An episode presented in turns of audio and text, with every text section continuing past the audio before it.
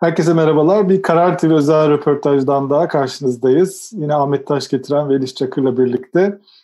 Ee, bugün e, Ankara'dan e, Mustafa Yeneroğlu'nu ağırlıyoruz. Mustafa Bey merhaba, hoş geldiniz. Hoş bulduk, sağ olun, teşekkür ee, ediyorum. Biz en son sizle röportaj yaptığımızda Bağımsız İstanbul Milletvekiliydiniz. Şu anda Deva Partisi Hukuk ve Adalet Politikaları Başkanısınız. Hala İstanbul Milletvekilisiniz. Deva Partisi İstanbul Milletvekilisiniz. Karar... Şimdi siz e, ilginç bir şekilde meclisten karşımızdasınız. E, evet. Bugün biliyorsunuz böyle şeyler de yazıldı. Alışveriş merkezleri açık, meclis kapalı diye. Meclis açık herhalde siz orada olduğunuza göre. Tabii meclis açık derken meclis kapalı. Genel kurul kapalı. Sonuçta yasama çalışmaları maalesef durdurulmuş. Ama e, milletvekilleri mecliste odalarını kullanabiliyorlar, kendi çalışmalarını yapabiliyorlar. Ancak maalesef yasama çalışmaları olmadığı için de e, Türkiye'nin gerçekten içinde bulunduğu çok sorunlu ve e, e, kanun yapma noktasında da önümüzde olan e, hukuk devletinin gereği olan birçok meselenin üzerinden e, geçme konusuyla ilgili e, meclisimiz şu anda açık olması gerekirken kapalı. E, bu e, yani milletimiz açısından da gerçekten e, çok e, içler acısı bir durum. Yani şunu ifade edeyim, e, bırakın hukuk devletini biz artık kanun devletini bile arar olduk. E, bugün e, birçok e, uygulamayla karşı karşıya kalıyoruz. Ya birkaç örnek vereyim. Mesela maske yasa, e, hukuk e, maske satma yasa. E, şimdi hukuk devletinde temel haklara müdahale eden her bir e, müdahalenin yasal dayanağı olması lazım. E, bunun yasal dayanağı var mı? Yok. E, bunu herkes biliyor. E, fakat sonuçta kimse de buna doğru dürüst itiraz etmiyor. İtiraz etmediği için de keyfilik yol yapılıyor. Yol yapıyor. Yani şu anda sokağa çıkma yasağı deniliyordu. Dikkat ederseniz son zamanlarda itiraz ettiğimiz için çokça sokağa çıkma kısıtlaması demeye, denmeye başladı.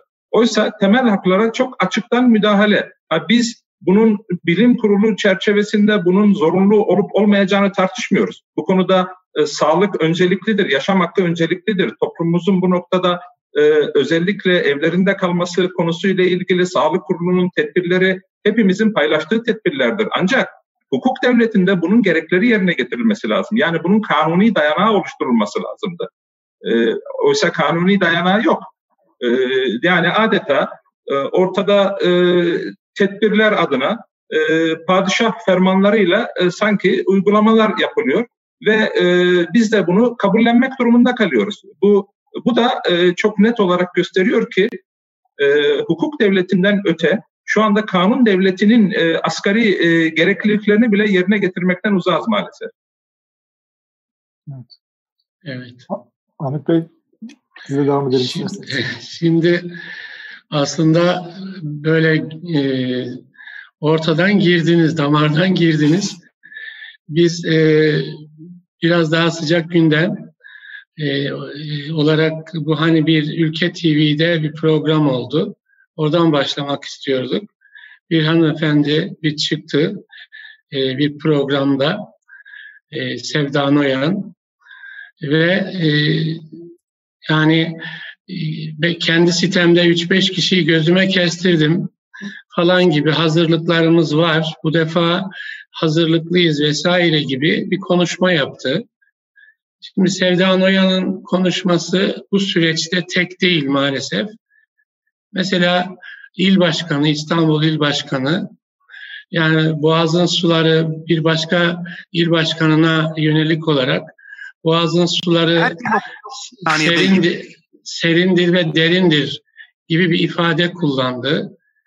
Bir başka e, görüntüde sosyal medyada kurşunlar bir kavanozda sergilendi. Yani kurşunlarımız hazır gibi.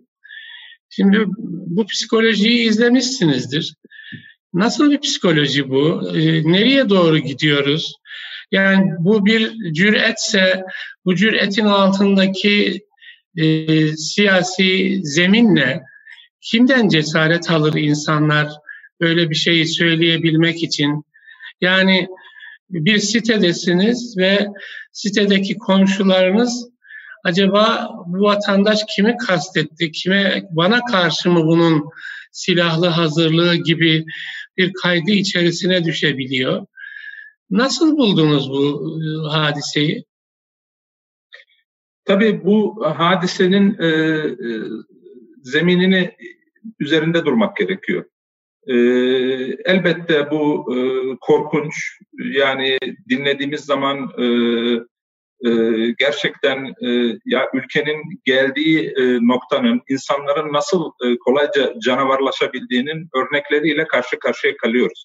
Ancak e, bu e, bir kişiyle e, ilgili değerlendiremeyeceğimizi, sadece ona odaklı bir mesele olarak göremeyeceğimizi hepimiz biliyoruz. Ülkede öyle bir iklim oluşturuldu ki son yıllarda kullanılan şiddet diliyle, ana muhalefetin terörize edilmesiyle, e, Çubuk'ta Sayın Kılıçdaroğlu'na yapılan saldırı sonucu e, bir geçmiş olsun dileğinde bile bulunmamasıyla e, Batı ileri demokrasilerde e, anayasayı korumakla yükümlü kabul edilen e, İçişleri Bakanı'nın anayasayı mahkemesinin ayak bağı olduğunu devamlı ifade etmesiyle, yani hukuk devletinin devamlı ayak bağı olduğunu ifade etmesiyle, e, işte 15 Temmuz'da biz aslında tam olarak üzerimize düşeni yapamadık. E, söylemlerini ilk söyleyen o hanımefendi değil ki. İlk söyleyen İçişleri Bakanı'ydı.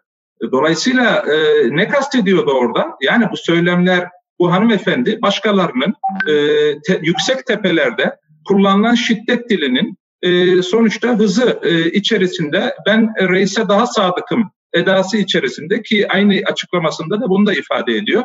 E, hukukun e, çiğnenebileceğini, e, ayaklar altına alınabileceğini, insanların katledilebileceğini çok rahatlıkla söyleyebiliyor ve asıl üzücü olan bu hanımefendiyi destekleyen çok geniş bir kitleler var artık. Yani e, ve e, maalesef iktidar şunu göremiyor. E, devleti kutsadıkça, hukuk devletini ezdikçe devletin altını oyduklarının farkına varamıyorlar. Şu anda böyle bir süreç işliyor. Bu hukuksuzluk herkesi ezip geçecek. Bu hukuksuzluk her gün çok daha fazlasını talep edecek. Bunu insanlık tarihinin birçok e, örneğinde görebiliyoruz. E, hukuksuzluğun yani veyahut da Hannah Arendt'in ifadesiyle kötülüğün banalleşmesi gibi bir süreçle karşı karşıyayız. Bu süreci bir an evvel durdurmamız lazım. Ama bunu durdurabilmemiz için e, Sevda Noyan'dan başlamamak lazım. Eğer siz halkın yüzde ellisinden fazlasının oyunu almış belediye başkanlarını terör örgütleriyle yan yana koyuyorsanız, e, terör örgütlerine yakınlaştırabiliyorsanız, e, halkta madem bunlar terör örgütü mensubu, e, herhalde birileri de çıkacak. E, ben de bunun gereğini yapayım diyecek. Çünkü terör örgütleriyle mücadele etme zorunluluğu, yükümlülüğü hissediyor herkes. Bunu da hukuk içerisinde yapma gibi bir yükümlülük zaten kimse hissetmiyor. E, dolayısıyla yukarıda kullanılan bu söylemlerin doğal seyri içerisindeyiz. Maalesef bu son zamanlarda çok daha fazla arttı ve Kanal 7'nin zaten açıklamasında da bunu net olarak görüyoruz. Ortada bir özür samimi olarak bunu reddetme gibi bir durum yok. Öyle olsaydı bir kere insanlara hayvana benzeten moderatörün e, bundan sonra yayın yapmasını da engellerdi. E şimdi bu gibi e, kişilerin yani e, hatta yani psikolojilerinin normal olmayan birçok insanın e, televizyon programları yaptıklarını, e, bunun ötesinde e, gazetelerde köşe yazarlığını yaptığını hepimiz biliyoruz. Dolayısıyla herkesin bildiği çok normal artık kabul edilen ülkedeki meselelere şaşırmamak lazım. E, asıl ürkütücü olan da bu. Yani bu normalleşti. Siz e, Mustafa Bey, siz yani muhafazakar zeminden gelen bir politikacısınız. Yani ta Refah Partisi vesaire AK Parti'ye geldiniz. E, şimdi de o kimliğiniz değişmiş değildir. E, yani aidiyet olarak toplumun muhafazakar camiasıyla bağlantılısınız. Yani bu tarz e, duyguların, cüretlerin o camiada ortaya çıkması, onun televizyonda ona e, kredi açılması, e, bunu e, yani gerçekten nasıl, ne hissediyorsunuz yani o, o noktada? Yani kusura bakmasın ama birileri e, umarım farkındalar. E, çünkü e, tarih bunu e, çok kötü yazacak. E, muhafazakar mütedeyyin camiayı öyle bir dönüştürdü ki şu anda korkunç bir haldeyiz. E, muhafazakar mütedeyyin camiada insanlar e, 80'li 90'lı yılların tecrübesinde e, eğer huzur içerisinde yaşamak istiyorsak bu ülkede özgürlükçü hukuk devletini savunmamız lazım. Herkesin kendisine yer bulabileceği, herkesin e, olduğu gibi var olabileceği bir e, toplum düzen mücadelesi vermemiz gerekir düşüncesine sahipti. AK Parti 2002'de zaten e, bu inançla, bu azimle kuruldu. Fakat bugün AK Parti'nin o günkü e, temel e, yola çıkış e, gayeleri yani e, devleti sınırlandırma, vatandaşların haklarını önceleme, özgürlüklerinin alanını açma, e, tiranlaşan e, devleti e, sınırlarına ve hukuk devletinin yani temel hakların e, e, çerçevesinde e, konumlandırma. E, bu konularla ilgili e, mütedeyyin muhafazakar cemiyenin, e, cemaatin, e, toplumun 90'lı yıllarda yaşadığı o acı tecrübelerden hareketle bizim öncelikli hedefimiz devletin özgürlükçü bir hukuk devletine e, dönmesiydi. İdeolojik tiranlığı bırakarak herkese eşit mesafede herkesin özgürlüğünü koruyan, kimsenin özel hayatına müdahale etmeyen bir devlet olmasıydı. Fakat bugün biz devletçiliğe karşı yola çıktık. Bugün devleti kutsayan bir noktaya geldiler. Biz e, insan kutsaldır, birey kutsaldır. E, devlet ancak bireyi yaşatmak için vardır. Bireyin, bireyin onurunu, haysiyetini korumak için vardır derken ve bununla yola çıkarken bugün sonuçta insan devlet için vardır ve insan gerekirse araçsallaştırılabilir noktasına geldik. E, ve e, muhafazakar mütedeyyin camiada en öncelikli mesele bakın adaletti. E, Kur'an'ın açık ayetidir. En fazla geçen sözlerden birisidir. E, Allah Müslümanlara e, adaletli olmayı emretmiştir. Bugün hukuk devleti ayaklar altında. Bugün adalet yerlerde sürünüyor.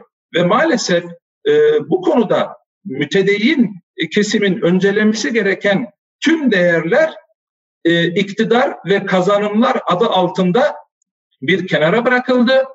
E, toplumu ötekileştirici, özellikle son zamanlarda dağlara tekrar ne mutlu Türk'üm diyene yazılıyor. E, şimdi e, Tayyip Erdoğan e, daha 10 yıl öncesinde e, bunları şiddetle eleştiren bir noktadaydı. Yani bu sonuçta e, orada toplumun önemli bir kesimini ciddi manada ötekileştiriyorsa, devlete yabancılaştırıyorsa, aidiyet duygularını köreltiyorsa o zaman bu konuda ısrar Türkiye'yi daha iyi noktalara mı taşır yoksa Türkiye'yi içine hapseder bu etnik popülizmi daha da e, ileri safhalara taşıyarak toplumu daha fazla yoksullaştırıp daha fazla birbirine yabancılaşan, birbiriyle olan çatışma potansiyeli artan bir noktaya mı taşıyabilir? E şimdi bunları hepsini biz görüyoruz. Dolayısıyla bugün e, maalesef Tayyip Bey muhafazakar mütedeyyin camiayı e, korkunç derecede dönüştürdü. Ve ben insanlar... istiyorum Mustafa Bey. Bunların hepsini görüyoruz dediniz. Ee, eminim AK Parti milletvekilleri de büyük bir çoğunluğu da bunları görüyor. Hatta büyük bir çoğunluğu değil hepsi görüyor.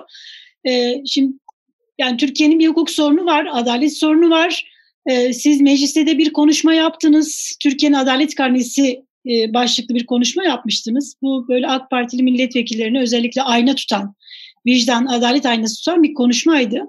Siz AK Parti grubunun içinden de geliyorsunuz.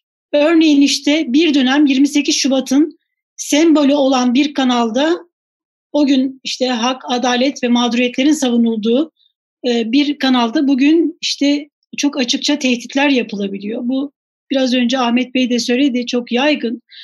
E, bütün bunlara karşı bu mağduriyetler, bu dil, bu üslup bunlara karşı AK Parti grubu neden bu kadar duyarsız? Neden bu kadar sessiz? Siz ne görüyorsunuz? Yani meclistesiniz eminim karşı karşıya geliyorsunuzdur.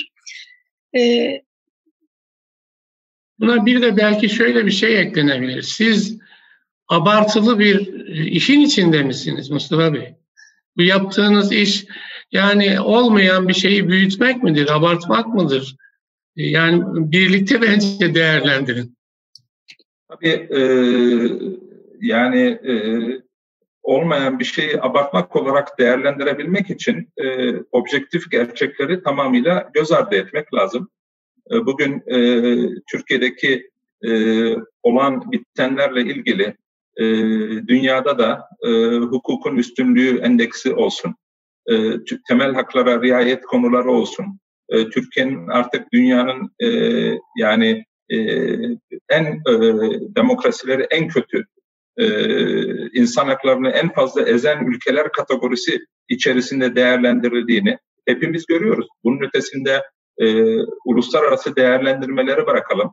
Ülkemizde artık insanlar korkularının esiri olmuşlar. Bakın ben iktidarın da önemli bir bölümünün bu korkunun esiri olduğunu düşünüyorum. İki temel sorun var burada. E, bu da Türkiye'nin kadim sorunları. E, maalesef e, herkes e, adalet adı altında kendi grupsal menfaatini savunduğu için, e, bunu da adalet zannettiği için, adaletin kendisini de aslında ötekinin hakkını savunmak olduğunu göz ardı ettiği için ve Türkiye'deki tüm mahalleler bu noktada ciddi eksikliklerle karşı karşıya kaldığı için bu sorunları yaşıyoruz. Örneğin bugün Cumhuriyet Halk Partisi gerçekten özgürlükçü demokrat bir parti olsaydı, mütedeyyin camia Cumhuriyet Halk Partisi'nin demokratlığına gerçek anlamda inanmış olsaydı, AK Parti ülkeyi bu kadar kutuplaştıramazdı. Bu kadar MHP'ye yakınlaştıramazdı. Bu mümkün değildi. Şu anda mütedeyyin insanların korkularını araçsallaştırarak bakın biz gidersek daha kötüleri gelecek şeklinde yapılan olan bitenleri sorgulanmasını engellemeye çalışıyorlar. Ama başaramayacaklar. Bu çok net. Darbe, Niye başaramayacaklar? Darbe da e, böyle bir tartışma mı sizce? Darbe son dönemde. Birçok tartışma böyle bir. Yani Türk toplumda bakın hiç unutmuyorum. E, İstanbul seçimleri sürecindeydim. Hatırlarsanız Yeni Zelanda Başbakanı ülkesinde Müslümanlara yönelik bir katliam olmuş. Başbakan çıkmış. Her gün insan, tüm dünyaya insanlık dersi veriyor. Müslümanların yanında en güçlü dayanışma içerisinde e, kendisini görüyoruz. E, bizim ülkemizde birileri ne yapıyor? Çıkıyor katliam görüntüleri yayınlıyor. Niye yayınladılar bunu? Şunun için yayınladılar. Toplumu o işte toplum içerisinde var olan o genellemeci batı düşmanlığını besleyerek toplumu içe kapatmak ve kendisine mahkum etmek için bunu yaptılar. Buna benzer ezan e, e şeyi e, ezanı protesto ettiler yalanı. Ve buna benzer benim yaşadığım yani o kadar bir mesele var ki işte çubuk olayları. Ya Türkiye'de ana muhalefet partisi liderine saldırı düzenleniyor. Meclisin başkan vekilleri yerlerde süründürülüyor, linç ediliyor ve birileri bakanlara ve milletvekillerine geçmiş olsun dilen dilemelerini bile yasaklıyor. Ya böyle bir ortam olabilir mi? Bir de bu, bu darbe tartışmaları e, sırasında e, özellikle Cumhuriyet Halk Partisi Grup Başkan Vekili Özgür Özel'in bir sözü üzerinden bu tartışmalar başlamıştı. Mecliste yaptığı bir açıklama üzerinden. Siz e, aslında bunun yaşanmış bir örneği var. Şu an siz de meclistesiniz. 15 Temmuz bundan e, işte 4 sene önce, 5, 4 sene önce 15 Temmuz e, darbe girişimi olurken siz e, meclise giden e, milletvekillerinden biriydiniz. Hatta bir kitap var bununla ilgili yazılmış. Orada AK Parti WhatsApp grubunun mesajları da var. İlk hani meclise mi gidelim diye yazanlardan biri de sizsiniz galiba orada. Öyle, evet. öyle desem. Aslında CHP'li milletvekilleri de e, Özgür Özel'in de dahil oldu. CHP'li milletvekilleri de MHP'li milletvekilleri de meclise e, geliyorlar. Orada konuşmalar yapıyorlar. Aslında bu darbe meselesinde sanki bir eşik aşılmıştı gibi e, o düşünülüyordu en azından. Çünkü bütün milletvekilleri orada direndiler darbeye karşı. E, tekrar nasıl bu e, yani CHP'nin tamam evet eskiden böyle bir sicili var ama e, yaşanmış bir örnek varken tekrar bu nasıl toplumuna ikna olabiliyor sizce? Yani siz bunu nasıl görüyorsunuz? Özellikle o geceyi mecliste yaşamış bir isim olarak. Ben e, darbe tartışmalarının tamamıyla suni tartışma olduğunu düşünüyorum. E, zaten medya e, aşağı yukarı e, tek elden yönetiliyor. Bir monopol oluşmuş. Burada da devamlı bir biçimde e, Türkiye'nin bir kesimi terörize ediliyor. E, darbe istediği devamlı e, dile getiriliyor. Bağırıp çağrılıyor. E, ve e, bunu beslemek üzere e, bu gibi söylemler e, iktidar partisinin mensupları tarafından dile getiriliyor. Oysa sonuçta herkes biliyor ki bunun bir karşılığı yok. Ya birileri çıkıyor, bakın ezanı e, ne diyor? Ezanı kısmayacaksınız, ülkeyi bölemeyeceksiniz. Ya siz nerede yaşıyorsunuz? Yani bunu bakanlar yapıyor. Bakın aklı başında e, toplumu idare etmekle görevlendirilmiş olan insanlar kendilerine göre böyle fantastik bir dünya oluşturmuşlar. Bu dünya içerisinde türkü söylüyorlar, şarkı söylüyorlar ve e, bu şarkılara da e, toplumun kanmasını, asıl e, kendi toplumsal gerçeklerini, yoksulluğu, evine çocuğuna haçlık verememesini göz ardı etmesini arzu ediyorlar. Ya böyle bir dünya olamaz. Bakın ben bu insanların birçoğunun da e, bu yazdıkları şeylere inandık, inanmadıklarını biliyorum. Ama birisi yazdığı için, bu da yukarıdan geldiği için bu talimatlar, ben yazmasam ne olur? Dikkat çekerim. E, dolayısıyla yazmam gerekir e, düşüncesi içerisinde yazıyorlar ama yazarken de utanıyorlar. Yerin dibine giriyorlar. Yani çünkü çok ayıp bir şey zaten. Bir de ikincisi ülkeyi idare etmekle mükellef 20 yıldır adeta iktidar olan bir parti daha da e, toplumun temel meselelerini e, geleceğe e, ile ilgili projeksiyonlarını ortaya koyması gerekirken, topluma ümit vermesi gerekirken topluma korku veriyor. E, iki de bir darbeden bahsediyor. Diğer tarafta darbe ne demek ya? Darbe sadece askeri darbe mi? Darbe hukuk devletinin ayaklar altına alınması da bir darbedir. Bir insanın haksız yere cezaevinde bulunması da o insan için inanılmaz bir darbedir. Dolayısıyla darbe sadece e, askeri darbe olarak değerlendirilemez. E, darbe e, meselesini ele aldığımız takdirde her türlü hukuksuzluğu, her türlü anayasalsızlaştırma girişimini aslında bu söylemleri destekleyici mahiyette bir adım olarak değerlendirmemiz lazım ki herkes bundan kaçınması lazım. Ya bu toplumda herkes huzur içerisinde yaşamak istiyor. Bu toplumda herkes çocuklarının geleceğini düşünüyor. Geleceklerine yönelik e, politikalar oluşturulmasını istiyor. Ama insanlar geleceklerini, gençler geleceklerini yurt dışında hayal ediyorlarsa o zaman sonuçta darbe muhabbetlerine gerek yok. Zaten darbenin bu ülkeye yapabileceği en büyük felaketi e, siz yapıyorsunuz. Dolayısıyla bunun ötesinde darbe söylentileriyle topluma avutmanın bir karşılığı yok. Mustafa Bey. İşimize odaklanalım. Mustafa Bey, Türkiye'nin e, gerçek olmayan e, işte suni gündemleriyle alakalı biraz önce siz de söylediğiniz işte bakanlar, milletvekilleri açıklamalar yapıyorlar. E, ve yani bu fırsatları da hiç kaçırmıyorlar böylesi durumlarda ama işte biraz önceki sorumu ben cevap alamadım, yenilemek istiyorum. E, AK Parti grubu bu tür konularda yani mesela mağduriyetler ya da işte diyelim ki daha sayıcı gündemler konusunda neden duyarsızlar? Yani bu duyarsızlığı siz anlayabiliyor musunuz? Ne görüyorsunuz orada? Siz de oradan geldiniz çünkü. Şimdi tabii insanlar e, özellikle e, dışarıda olan bitenleri gördüğü için e, başlarına neler gelebileceğini görebiliyorlar. E, AK Parti içerisinde olan birçok insanın yarın AK Parti'den ayrıldığı takdirde e, hain ilan edileceğini, e, FETÖ'cü olarak e, köşeye sıkıştırılabileceğini, geçmişten birçok şey e, çıkarılarak e, kişiyle ilgili üzerine her türlü baskı, hukuksuzluk yapılabileceğini görüyorlar. Dolayısıyla korkuyorlar, endişe ediyorlar. Bunun ötesinde bakın 18 yıllık iktidar maalesef bunu üzülerek belirtiyorum. Beraberinde herkesi yozlaştırıyor. Sadece sonuçta e, gücün kendisi o güçten menfaatlenen herkesi doğal olarak yozlaştırabiliyor. E, bu ortam içerisinde iktidarın e, menfaatleri varken bu menfaatlerin e, dışında olmak ve sadece kendiniz değilsiniz. Yani bu zaman zarfında sizin e, eşiniz, dostunuz, akrabalarınız bu menfaatlerden e, faydalanmış. E, genel müdürlük makamlarındasınız, daire başkanlıkları makamlarındasınız, şu başkanlık, bu başkanlıktasınız.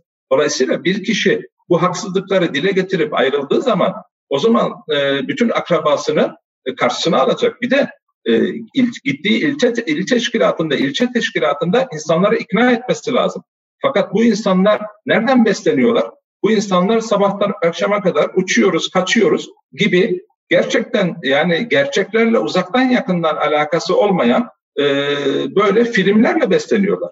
E, bu ortam içerisinde e, toplum gün geçtikçe daha fazla e, bu popülizmin altında e, dürtülarıyla hareket eden, duygularıyla hareket eden bir noktaya geliyor. E, bu ortam içerisinde de kimse hedef olmak istemiyor. O sebepten dolayı e, insanların büyük bir çoğunluğu aslında oturup konuştuğunuz zaman aklı selim düşünüyor. Ülkenin nereye gideceğini, nereye gittiğini görüyor. Bu gidişatın uçuruma doğru evrildiğini de görüyor. Ben bunu bakanlık yapmış, milletvekili olan birçok arkadaşımızdan devamlı duyuyorum. Bundan da ciddi manada endişeliler. Fakat bu gidişatın karşısında e, düne kadar bir alternatif yok diyorlardı. Cumhuriyet Halk Partisi'ni bir alternatif olarak kabul etmiyorlardı. Bunda da çok haklı gerekçeleri var. Cumhuriyet Halk Partisi maalesef geçmişiyle e, hesaplaşmış, öz eleştirisini yapmış, yüzleşmiş ve müttedeyin kesim tarafından e, güvenilir kabul edilebilecek bir noktaya gelmedi. Bu da Türkiye'nin e, sorunlarından birisi maalesef. Cumhuriyet Halk Partisi'nin de Türkiye'nin huzuru için, Türkiye'nin demokrasisi için gerçekten e, kendisini gözden geçirmesi gerekiyor. Bu da önemli bir faktör. Bunu göz ardı etmememiz lazım. Ama diğer tarafta ben şuna inanıyorum. Bakın ben hep milletvekili arkadaşlarıma şunu söylemiştim. Bana da söylüyorlardı. Peki alternatif mi var? Ayrılıp da ne yapacaksın? Ben hep şunu diyordum. Yani ayrılıp da ne yapacaksından daha ziyade şimdi ben bunu düşünmüyorum. Peki bu ortamda kötülük yapılıyorsa, bu ortamda adaletsizlik yapılıyorsa, bu ortamda bile bile insanların temel hakları ayaklar altına alınıyorsa o zaman ben bu tarafta destekçi gibi görünmek e, e, bunu kime kimse izah edemem. E, kendi vicdanıma zaten izah edemiyorum. E, madem e, bir de e, biz inançlı insanlarız, e, ahiret gününün e, e, ne inanıyoruz? İmanımızın bir parçası. Ya, ahiret gününe inanan bir insan Allah'ın da her türlü adaletsizliklerden, haksızlıklardan, hukuksuzluklardan bizlere hesaba çekeceğine inanan bir insan bu adaletsizliklere destek verebilir, sesli veya sessiz bir biçimde destek verebilir bir noktada olabilir mi? Yani başkaları bizden daha kötüymüş. Başkalarının bizden daha kötü olması bizim sermayemiz olabilir mi? Dolayısıyla e, en azından şunu beklerdim. Bakın son zamanlarda meclisten çıkan o kadar yasalar var. Her birisi bir hukuksuzluk. Fakat bu konularla ilgili maalesef insanlar kol kırılır, yen içinde kalır.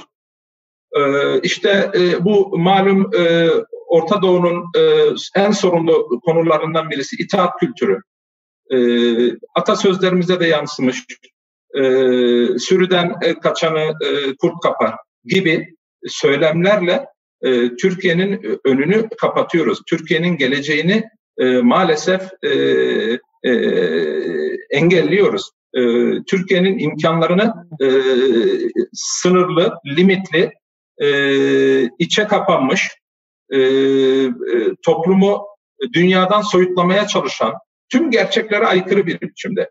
Dünyadan gerçekleri soyutlamaya çalışan ve bunu yaparken de öncelikli meselesi sadece kendi iktidarını korumak olan küçük dar bir zümreye ülkeyi maalesef altın tepside sunmuşuz ve seyrediyoruz.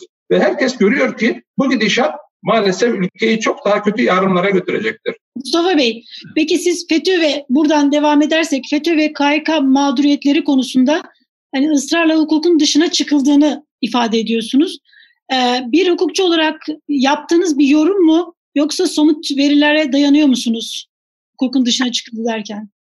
Şimdi tabii iki, iki konuyu birbirinden ayırmak gerekiyor. Ee, müsaade buyurursanız e, bu e, terör örgütü üyeliği ile ilgili meseleye biraz açıklık getirmeye çalışayım.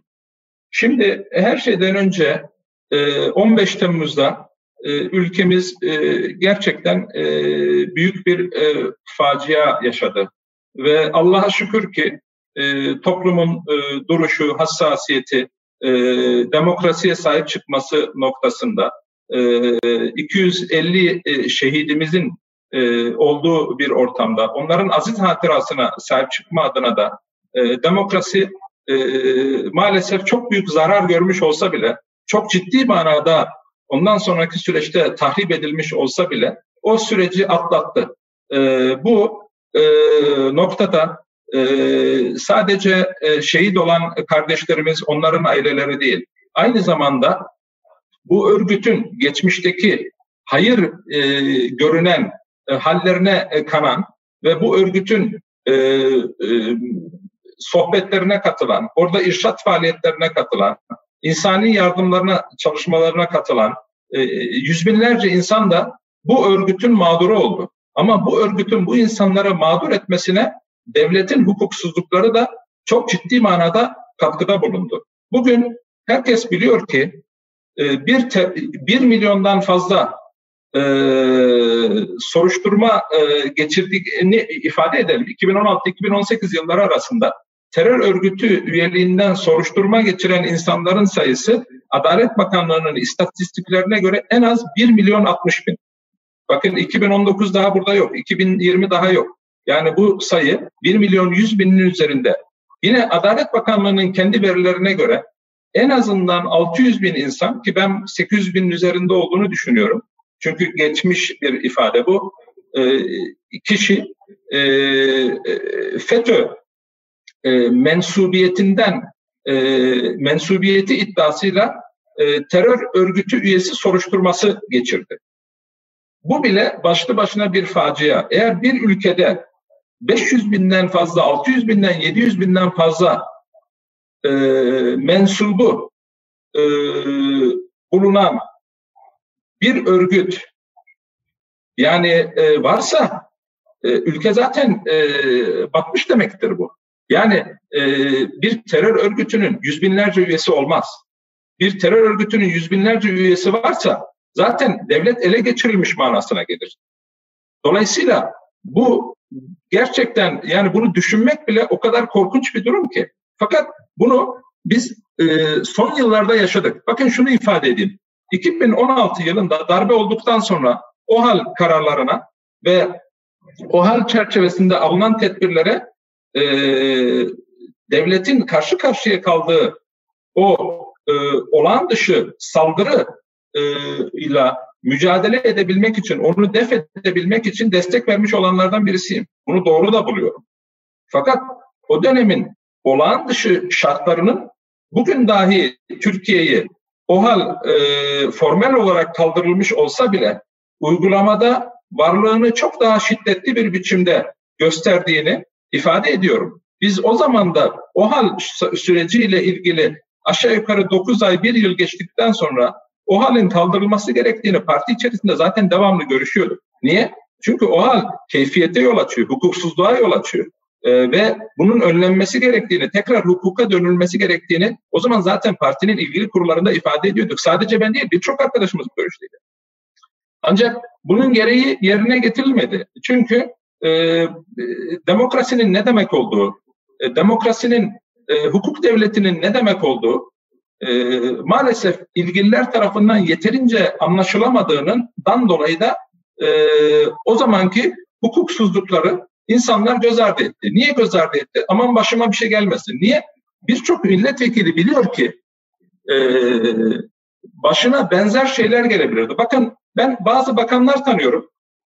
KHK'dan bahsederim. Bazı bakanlar tanıyorum.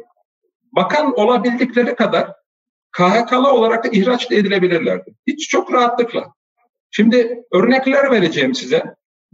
Kişi az subay, abisi e, bu örgütün içerisinde olduğu iddialarından dolayı ihraç ediliyor. Kız kardeşi bu örgütün içerisinde olduğu gerekçelerinden dolayı ihraç ediliyor. Yani ilgili arkadaşlar kusura bakmasın ama bu durumda olan bakanlarımız var. E, bu durumda olan elçilerimiz var. Yani tanıdığım insanlar bunlar.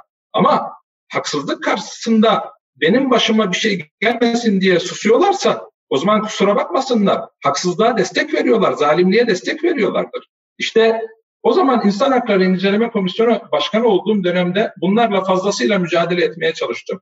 E, bu konuda maalesef netice alamadık ve bunu devamlı içeride görüşüyorum. Şimdi somut hususlar üzerinde durmak istiyorum. Hatta somut öncelikle şunu söyleyeyim. Tam, Bakın, olarak... öncelikle şunu söyleyeyim. Öncelikle şunu belirteyim. Affınıza sığınırım. Bir gün bir bakanla sohbet ediyoruz. Hala hazırda bakan. Bana dedi ki Mustafa Bey dedi siz bunları tanımazsınız dedi. Benim hayatım burada geçti. Doğru haklısınız dedim. Zaten sorunlardan birisi bu değil mi? Evet sorunlardan birisi bu. Yani hayatı orada geçtiğini söyleyen bir kişi bu gayet rahat bakan olabiliyor ama e, sohbetlerine katılmış, sadece irşat faaliyetlerine katılmış insanlar terör örgütü üyeliğinden doğduklarına pişman edilebiliyorlar. Ya böyle bir hukuk anlayışı olabilir mi? E, bu, bu zalimlik değil de ne? Cezaevlerine gidiyorsunuz. 7-8 kişilik hücrelerde 30 40 30 kişinin 40 kişinin kaldığını, insanların değiş tokuş yaptığını görüyorsunuz. Hangi Müslüman bunu kabullenebilir? Hangi Müslüman buna susabilir? Hangi Müslümanın gönlü, vicdanı buna rıza gösterebilir? Bunun yapılması mümkün değil. Terör örgütü üyeliği konusuna gelince, bakın terör örgütü üyeliğinin özellikle e, ceza hukukundaki şartları çok nettir, çok açıktır. Bir kişi, bir kere maddi unsurlar, bir kişi terör örgütüne üye olması lazım. Yani 2013'ten bahsediyoruz, 2014'ten bahsediyoruz, 2015'ten bahsediyoruz. 2014, 15, 16'da faaliyet gösteren insanların terör örgütü üyeliğinden yargılanmasından bahsediyoruz. Yoksa darbeye katılanlardan bahsetmiyoruz. Bakın darbeye katılanlarla ilgili soruşturma ve kovuşturma geçiren insanların sayısı aşağı yukarı 10 bin civarında. Burada bile mahkumiyet oranı 5 bin civarında. %50'yi geçmiyor. Bakın çok ilginç bir durum. Bunu bir kenara koyalım. Bunlar sonuçta terör örgütü üyeliğinden elbette yargılanacaklardır. Bunların yanına örgütün askeri yapılanması, istihbarat yapılanması içerisindeki e, mahrem e, örgütlenmesini de dahil ederim. Bunlara da bir 10 bin de buraya verelim. Hadi 15 bin olsun. Eder toplam 20 bin değil mi? Peki 500 bin, 600 bin, 700 bin, 800 bin insan nasıl oluyor da terör örgütü üyeliğiyle yargılanabiliyor? Peki buradaki sorun neden, neden, neden, neden, neden yargılanabiliyor? Çünkü iktidar yargı üzerinde o kadar büyük bir baskı oluşturuyor ki bugün arkadaşlarımız 16. Yargıtay'ın kararlarını bile gayet makul kararlar olarak değerlendirebiliyor. Ya, neye göre makul? İktidarın o kadar şiddetli bir baskısı var ki bu baskı içerisinde ne yapsınlar? Başka çareleri mi var? Keşke sonuç itibariyle daha özgür, daha bağımsız hareket edebilseler de evrensel hukuk ilkeleri doğrultusunda daha doğru karar verebilseler diye arkadaşlarım söylüyor. Hukukçular söylüyor. Fakat böyle bir hukuk anlayışı yok ki. Bakın bir kişi terör örgütü üyesi olarak yargılanabilmesi için, bırakın yargılanmayı, sorumlu tutulabilmesi için ilk önce şu olması lazım. Kişi örgütün hiyerarşik yapısına teslim olması lazım. Örgütün hiyerarşik yapısına teslim olmak demek, örgütün, terör örgütünün hiyerarşik yapısı içerisinde ben sizin bünyenizde her türlü emir talimat doğrultusunda hareket ederim demektir. Bu bir kere maddi e, yani 314 e, ilgili yasanın 314'ünde bu olmazsa olmazdır. Terör örgütü olacak. Kişi bu terör örgütünün hiyerarşik yapısı içerisinde olacak. Ama bununla bitmiyor. Bir de ceza maddesinde olmazsa olmaz olan, ceza hukukunun olmazsa olmazı olan e, e, manevi unsur hususu vardır. Bakın bir kişinin suç işleyebilmesi için o bilinçli olması lazım. Bir kişi bilmeden, istemeden suç işleyemesi ceza hukukunun mantığına aykırıdır. Ve terör suçları da doğrudan kastla işlenilen suçlardır. Yani ya bir müsaade buyurun bu çok önemli bir husus. Ee, yani e, bir kişi bilerek ve isteyerek yani biler neyi bilerek o örgütün terör örgütü olduğunu isteyerek o örgütün terör örgütü olduğu bilincinden hareketle ben bu terör örgütünün amaçlarını bilerek buna destek veriyorum diye demesi lazım. Ve bunun ötesinde Yargıtay için bu yeterli değil. Bakın olası kast yok. Bir kere e, taksirli suç olmaz. 310 yani te- terör e, suçlarında. Doğrudan kast olması lazım. Ama Yargıtay bu yeterli değil diyor. Yargıtay aynı zamanda özel kast arıyor. Diyor ki bir kişi aynı zamanda suç işleme amacıyla buraya dahil olması lazım. Peki ben de soruyorum. Şimdi örnekler var önümde. Bakın e, kişi yani sizlere bunları da ilettim. E, etkin pişmanlıktan yara, yararlanan bir vatandaş başka birisiyle ilgili diyor ki 17-25 Aralık, Aralık öncesi ve sonrasında sohbet toplantılarına katıldı ve himmet verdiğine ilişkin e, e, beyanda bulunuyor ve kişiyi teşhis e, ediyor. Ve bu kişi sadece bu beyandan hareketle yani bakın etkin pişmanlıktan yararlanan tek bir sanığın bu ifadelerinden dolayı suç oluşturmayan legal faaliyet olan bu ifadelerinden dolayı e, 6 yıl 3 ay 314.2'den terör örgütü üyeliğinden dolayı ceza yiyor. İstinaf Mahkemesi bunu onanıyor. Şu an onuyor. Şu anda Yargıtay'da. Bunun gibi say, sayısız insan var. E, Gaziantep Üniversitesi'nde tıp fakültesinde olan bir öğretim üyesi. Üniversite ortada neymiş? Bankasya'da hesabı mevcutmuş. Peki banka legal bir bankada birisinin hesabı mevcutmuş. Bunu geçtim. Bu hesapta hesap hareketleri var mı? Yok. Peki ne yapıyor üniversite? Bu kişi ihraç ettiriyor. Aynı zamanda da suç duyurusunda bulunuyor. Takipsizlik kararı alıyor kişi. Peki ne oluyor? Hiçbir şey olmuyor. İade alamıyor bu kişi. Yani bunun gibi on binlerce, on binlerce e, inanılmaz hukuksuzluklar var. Ve bu hukuksuzluklar e, ceza hukukunun maalesef e, yargıçlar tarafından da e, ölçüsüz bir biçimde e, iktidarın arzu ettiği doğrultusunda araçsallaştırılarak elde ediliyor. Başka türlü elde edilmesi mümkün değil. Ve bu e, kararların en az yüzde 95'inin de demin bahsettiğim mahrem yapı dışında, darbeye doğrudan karışan insanların dışında, yani e, legal faaliyetler içerisinde bulunan, legal sendikaya üye olmuş, ya legal sendikaya üye olan bir insan nasıl e, bir ceza e, ya suç işlemiş olabilir ki? E, ya böyle bir bir kere bakın üyeliğin kendisi bile bakın demin manevi unsurdan bahsettim. Üyeliğin kendisi bile bir şey ifade etmiyor. Bir de aynı zamanda ben terör örgütü üyesine destek veriyorum bilinci içerisinde bunu yapması lazım. Madem böyle bir durum vardı, madem böyle bir durum vardı, istihbarat bunu bilmiyor. Devletin Emniyet Teşkilatı bundan bir haber. 2016'nın son, ortasına kadar Milli Güvenlik Kurulu'nun örgütü terör örgütü üyesi e, terör örgütü çerçevesinde değer yani darbeden aşağı yukarı 60 gün öncesine kadar devletin tepesi de bu örgüte terör örgütü demiyordu. E devletin tepesinin terör örgütü demediği bu örgüte yüz binlerce insanı siz nasıl yargılayabiliyorsunuz? Mustafa Bey nasıl buradaki bir dakika bir saniye bir arada böyle hani soru da böyle hani sorabilirim size. Buyurun. Şimdi e, şöyle bir şey var. Yani elinizde birçok dosyalar var. Birçok hukuksuzluk var. Yani burada bu keyfiliğe sebebiyet veren bir sorunumuz var bizim. Yani Yargıtay'ın içtihatları var. Yani çok güzel bir suç örgütü, terör örgütü üyesi ayrımı yapabildi Yargıtay verdiği kararlar. Ama buna rağmen e, bu suç örgütü yani bizim bu kanunumuzda bir sorun var. Bu kadar hani keyfi kullanılabilir. Oradaki sorun ne? Bunu anlatabilir misiniz bize? Hayır, sorun yani, kanunda değil. Sorun nerede? sorun sorun yani, e, yar, yargı, yargıçların kanunu uygulamamasında. Tabii başka kanunlarda sorun var. Mesela e, terör örgütü üyeliğin dışında terör propaganda suçları ile ilgili bunlar lastik gibi kavramlar. Bir hmm. telefonla yargıç bunun gereğini yapabiliyor. Yani kişiyi doğduğuna pişman edebiliyor. Bunun örnekleri var. Ama bunlar ayrı konular. Bunlar da aslında yargıç üzerine düşen görevi yerine getirse bunları da anayasanın ışığında yorumlaması lazım. Avrupa İnsan Hakları Mahkemesi'nin içtihatlarını dikkate alması lazım. Onun için inşallah Deva Partisi olarak iktidara geldiğimizde yargının e, da özellikle e, hakimlerin e, terfisinde Avrupa İnsan Hakları Mahkemesi ve AYM kararlarını dikkate alıp almamaları hususunu önemli bir kriter yapacağız. Bu ileri demokrasilerde var. Yani Türkiye tabii birçok madde var burada sayabileceğim de yargının bağımsızlaştırılması ve tarafsızlaştırılması e, noktasında. Ama özellikle yargının bu siyasi talimatlardan kendisini arındırması noktasında ciddi bir sıkıntı var. Bunu yapması mümkün değil. E nasıl yapacak? Bakın geçen Danıştay Başkanlığı'na seçilen kişi ya İstanbul'da seçimlerde e, çaldılar, çırptılar diyordu. Hepimiz biliyorduk ki böyle bir durum yok ya. Böyle bir şey mümkün değil. Yani bütün sandıklara AK Partililer olarak hakimiz. Birileri o sandıklardan oy çalacak. E bunu inanan insanlar oldu. Ya bu e, nasıl bu ya bu kadar ya bariz bir yalanı söyledik. Ben söylemedim tabii. Söyleyenlere de itiraz ettim, karşı çıktım ve dayanamadım. Bunu kamuoyunda da dillendirdim.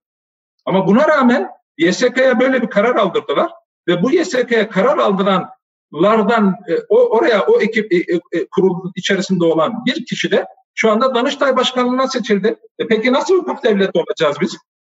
Dolayısıyla bir kere yargıç, yargıç, yargıç e, yani e, anayasaya e, ya sadakati bir kişiye e, sadakata tercih etmezse ve herkes bunun mücadelesini vermezse, gerekirse bunun bedelini ödemeye de razı olmazsa Türkiye hukuk devleti olması mümkün değil. Ve bu insanlar ben üzülüyorum, utanıyorum. Bu insanlar adına utanıyorum. Çocukların yüzlerine nasıl bakabiliyorlar? Hukuku bu kadar ayaklarının altına ya üç günlük dünya işte yaşadık bakın korona ile karşı karşıyayız. Her an başımıza bir şey gelebilir. Yani Muhsin Yazıcıoğlu'nun çok değerli bir sözü var. Tekrar etmek istemiyorum. Ama yani Ya değmez ya. Değmez, değmez. Değmez. Peki, bu kadar e, adaletsizlik, bu kadar hukuksuzluk, bu kadar zalimliğe değmez. Hiçbir şey değmez ya. Bu devletin e, sadece yargıçlar, hakimler, savcılar, adalet müessesesi değil, aynı zamanda devletin diğer organlarında da bu yani dokunulmazlık e, hissi e, birçok birçok hataların yapılmasına neden oluyor. En son geçen hafta e, bir olay yaşandı. Aslında olay e, iki hafta önce yaşandı ama görüntüleri geçen hafta çıktı. Bu sayede polis e, polisin işte e, kendisine taş attığı iddia edilen çocukları e, havaya ateş açarak kovalıyor. İşte onları yanına alıyor, işte dövüyor falan. Bunun gibi. Siz de çok tepki gösterdiniz. E, buna benzer olaylar tabii çok yaşanıyor. Siz e, İnsan Hakları Komisyonu Başkanı iken de e, işkence olayları olmuştu. E, hatırlıyorum bir tane Van'da mantar toplayan e, köylüler dövülmüştü terörist diye. Siz bunu ilk dillendiren kişi olmuştunuz ve bayağı da hem sosyal medyada linç edilmiştiniz hem de daha sonra İnsan Hakları Başkanlığı'ndan da galiba e, bunun tetiklediği krizler sonrasında ayrılmıştınız. Burada nasıl koruma mekanizmaları çalışıyor? Yani devlet nasıl e, bu hatalı, bu yanlış yapan insanlara nasıl bir cesaret veriyor? E, mesela siz nasıl bunu dillendirdiğinizde nasıl tepkiler alıyorsunuz? Sosyal medyadan görüyoruz yani AK Partililer, hükümeti destekleyenler sizi e, suçluyorlar. İşte terör e, propagandasından işte polislere, e, orada fedakarca mücadele eden polislere haksızlık ettiğini söyleniyor. Devlet kurumlarından da benzer tepkiler geliyor mu? Yani e, İnsan Hakları Komisyonu Başkanı iken bunu dillendirdiğinizde ve şimdi de. Bakın İnsan Hakları İnceleme Komisyonu Başkanlığım döneminde bu insan kaçırma olayları o zaman başlamıştı. Ben o zaman ilgililerle konuşmuştum. Gittim miştim demiştim. Eğer üç hafta içerisinde bu insanlar ortaya çıkmazlarsa ben üzerime düşeni yapacağım. Bu konuyu çok daha farklı platformlarda dile getireceğim. O zaman çözmüştük. O zaman 3-4 hafta içerisinde bu insanların tamamı e, karakollarda, orada buralarda ortaya çıktı. Bunun nasıl olduğunu, ne şekilde geliştiğini, kimler tarafından yapıldığını çok iyi biliyorum. Bilmesem bu kadar iddialı konuşmam. Ha, bunun bedelinin ne olabileceği aldığım tehditler itibariyle de biliyorum. Ama sonuç itibariyle bunları biz dile getirmezsek kim dile getirecek? Bunları iktidar partisinin işkenceye sıfır tolerans diye yola çıkan bir hareket bunları önle, önlemezse ve bütün bedelleri üstlenerek, bütün riskleri göze alarak bunları engelleyecek noktaya gelmezse e, kim engelleyecek? Onun, o zaman da Hazreti Ömerlerden bahsediyoruz. Ee, bilmem saçma sapan, inanmadığımız sözleri, hadisleri tekrarlıyoruz ve maalesef insanları kandırıyoruz bu şekilde. Kandırıyorlar yani. Öyle ifade edin. Ben bu sözlere inandığım için bunun gereğini yaptım. Bunun mücadelesini verdim. Bakın Bangebaş'tan bahsettiniz. O olay kapatıldı. Ve canlı yayında işkenceye rağmen kimlerin olduğu açıkça belli olmasına rağmen bunlar teşhis, teşhis edilmiş olmasına rağmen birçoğu tes, e, tespit edilemedi, teşhis edilemedi diye e, şey yapıldı. Dosyanın dışına itildi. Kalanlar da beraat ettirildi. Ya böyle bir hukuk anlayışı olabilir mi? Peki bu polisimize hizmet mi? Canının dışına takmış, terörle mücadeleyi hukuk içerisinde yapma azmi içerisinde olan askerimiz, polisimiz yani emniyet teşkilatımızın yüzde 99'unun imajına fayda mı veriyor, zarar mı getiriyor? Bu vatanseverliğin mi gereği yoksa bu vatana yapılabilecek en büyük ihanetin sonucu mu? Ben bunu ifade ediyorum. Mustafa, yani Mustafa Bey dolayısıyla bu bu verdiğimiz örneklerde e, eğer ülkemize hizmet ediyorsak ülkemize hizmetin temel esası adalete hizmet ediyor muyuz? Hukuka hizmet ediyor muyuz? İnsanlarımızın her birisinin en ufak bir hukuksuzluğa e, maruz kalması durumunda onların yanında olabiliyor muyuz? Bu noktada yargı çalışıyor mu? İşin esasları bunlardır. Bunlar yoksa işte, bilmem işte dünya lideri, bilmem işte Birleşmiş Milletler'de şöyle meydan okudu. Dünya beşten büyüktür dedi. Ya dünya beşten tabii ki büyüktür. Ama Türkiye de birden büyüktür ve biz Türkiye olarak dünyada e, hukuksuz ülkelerin yaptıklarının çok daha beterini yapacak noktaya gelmişsek buna ses çıkarmamamız lazım. Evet. Mustafa Bey, şimdi infaz yasası çıktı ve terör suçları e, istisna tutuldu. E, terör suçu dediğimizde de sizin biraz önce ifade ettiğiniz gibi yani iltisaklı, irtibatlı vesaire diye kavramlarla işte binlerce insan terörle bağlantılı bir suçun içerisine girdi. Normalde ifade ettiğiniz gibi yani irşat faaliyetine katılmış, yardım faaliyetine katılmış, ya da bir piknikte risale okumuş vesaire insanlar. Şimdi bunlar e, dışarı çıkamadılar. Bir kısmı mahkumiyet aldı. Şöyle bir şey söyleniyor. Ya yargı süreci devam eder, sonunda adalet ortaya çıkar. Ya hayır, halbuki yargı süreci insanların canına okuyor. Yani bir anlamda çok çok böyle büyük e, mağduriyetleri içeriyor. Ne diyorsunuz? Bu yargı süreci devam eder, adalet tahakkuk eder yaklaşımı sağlıklı bir yaklaşım mı? Yoksa bu insanların, bu yüz binlerce insanın hayat dosyasında terör örgütü mensubu gibi bir e, suçlama, hani bu lekelenmeme hakkı da dikkate alındığında böyle geçerli mi olacak? Şimdi zaten e, herke, bakın bunu dün de birkaç milletvekili arkadaşımla görüşüyordum. Ee, buna benzer argümanlar kullanıyorlar. Ya doğru olabilir böyle şeyler. Var böyle şeyler. Hepsini engelleyemeyiz. E, e bunu, hukuk devleti ileride bunu çözer. Tabii bir insanı doğduğuna pişman edin. Adam yıllarca cezaevlerinde çürüsün. Ee, ondan sonra da bir gün çıksın. E peki 28 Şubat'ta da niye biz itiraz ettik ki o zaman? Nasıl olsa bir gün düzelirdi. Manyak değiller ya yani bin yıl herhalde devam ettirecek değillerdi o zalimlikleri. E bir şekilde 900 yıl sonra belki çözülebilirdi. E sussaydık e, devlet kutsal olduğuna göre e, devlete sadakati her şeyin her türlü hukuksuzluğun adaletsizliği unutsaydık bir kenar bıraksaydık esas olan devletin kutsallığı de, devletin bekası deseydik. E dedik mi? Demedik. Niye demedik? Çünkü haksızlık karşısında susamazdık. Haksızlığa her halimizde mücadele etmemiz gerekiyordu. Ve bunun gereğini de o dönemde yaptık ama bugün onu bile yapamıyorsunuz. Bakın bugün haksızlıklara, hukuksuzluklara karşı çıkabileceğiniz ortam bile yok. Bugün haksızlıkları dile getirdiğiniz takdirde başınıza bin bir türlü olay gelebiliyor. Ben şu anda milletvekili olmasam başıma kim bilir neler gelir. Bunu herkes biliyor. Şu anda milletvekili dokunulmazlığı içerisinde bunları konuşabilmem bu ülkenin geldiği hukuksuzluğun e, ne kadar acı olduğunu gösteriyor. Oysa bunu sonuçta çok rahatlıkla konuşabilmemiz lazım. Dün bir arkadaşımız paylaşmış. İngiltere Başbakanlığı parkta görmüş bir vatandaş. Karşısına geçmiş. Sen Allah şunu Allah. yaptın, sen bunu yaptın diye suçluyor. Ve insanlar bununla gurur duyuyor. Ben de bununla gurur duyuyorum ve özlüyorum. Biz bunu yapsak Cumhurbaşkanlığı hakaretten dolayı herhalde 3-4 yıl içeride yapmış olacağız. Yani Türkiye böyle bir ülke. Türkiye Hazreti Ömerler arıyoruz diyenlerin muhabbetleri insanı acıtıyor gerçekten ya. Hazreti Ömer'in karşısına çıkıyorlardı. Hazreti Ömer'e üzerindeki kıyafetinin hakkını soruyorlardı. Bunun hesabını soruyorlardı insanlar. Bugün sonuçta ülkede milyonlarca yolsuzluk var. Bunun hesabını sorabiliyor musunuz? Soramıyorsunuz. Bunu konuştuğunuz takdirde bilmem işte e, dış güçler, şu muhabbetler, bu muhabbetler diye insanları doğduğuna pişman ettiriyor. Bakın infaz yasası.